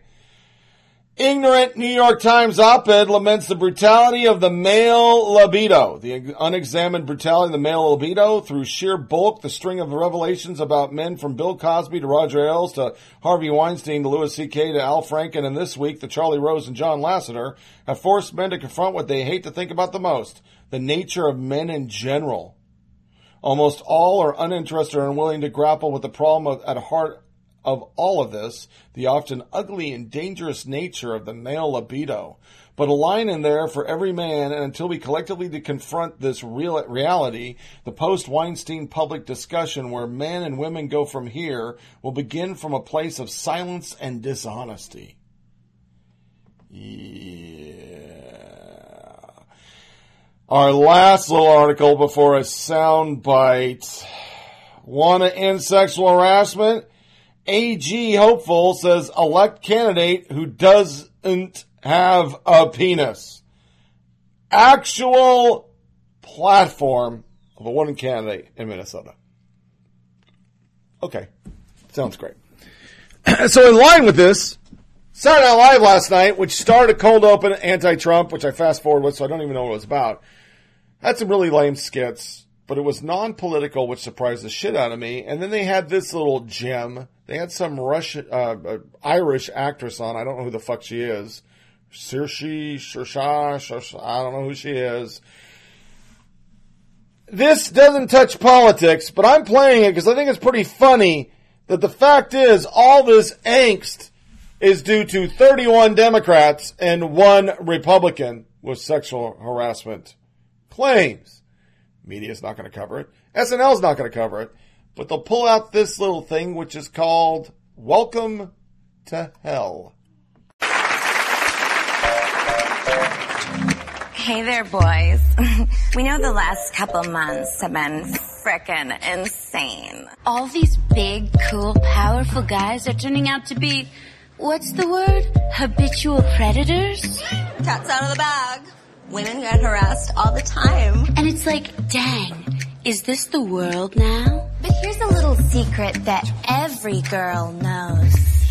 Oh, this been the damn world. It's freaky, it's nasty, it's button under the desk bag, but this is our hometown. We'll show you around. Welcome to hell. Now we're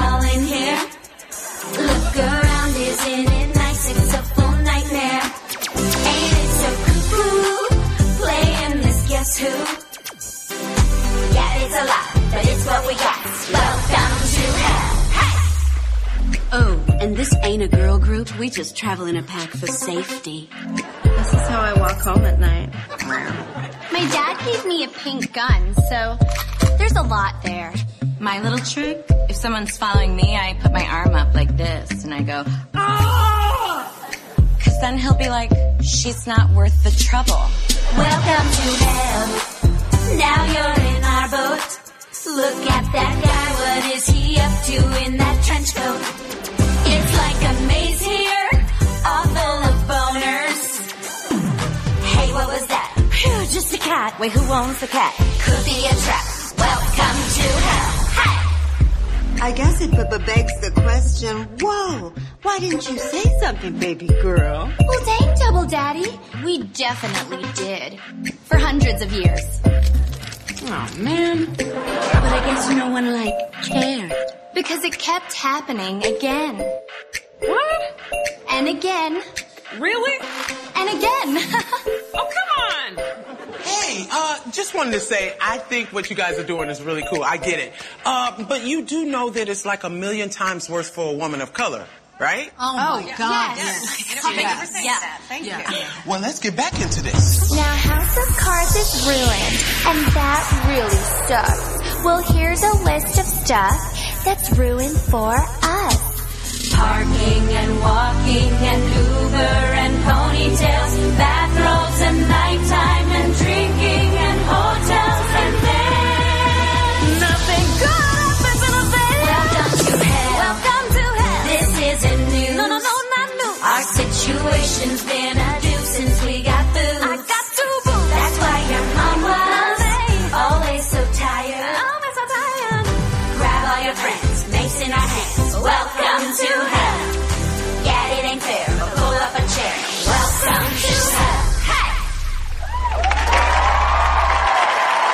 Yeah, that's funny but sad at the same time.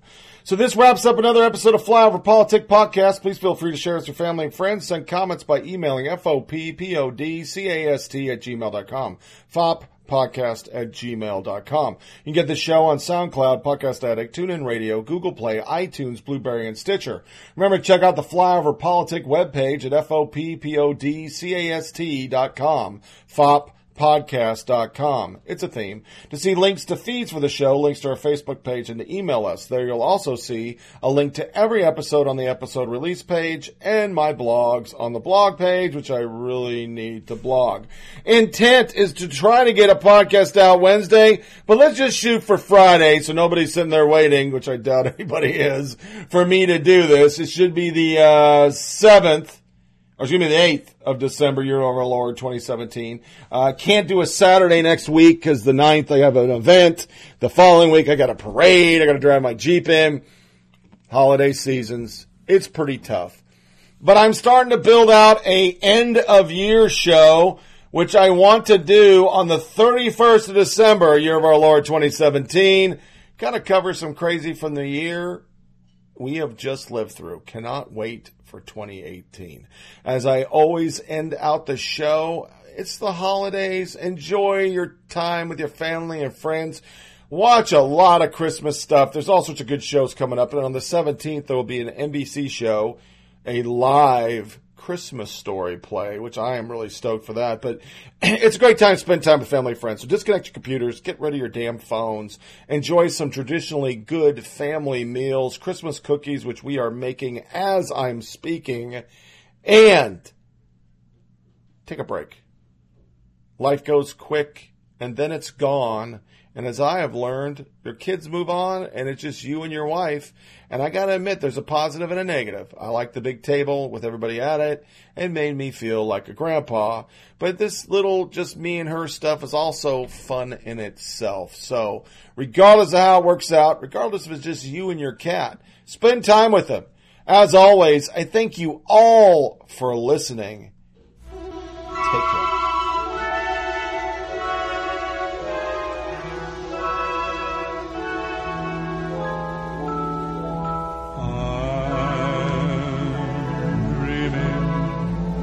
Of a white Christmas, just like the ones I used to know, where the treetops glisten and children listen to hear sleigh bells in the snow. I'm dreaming of a white Christmas with every Christmas card I write.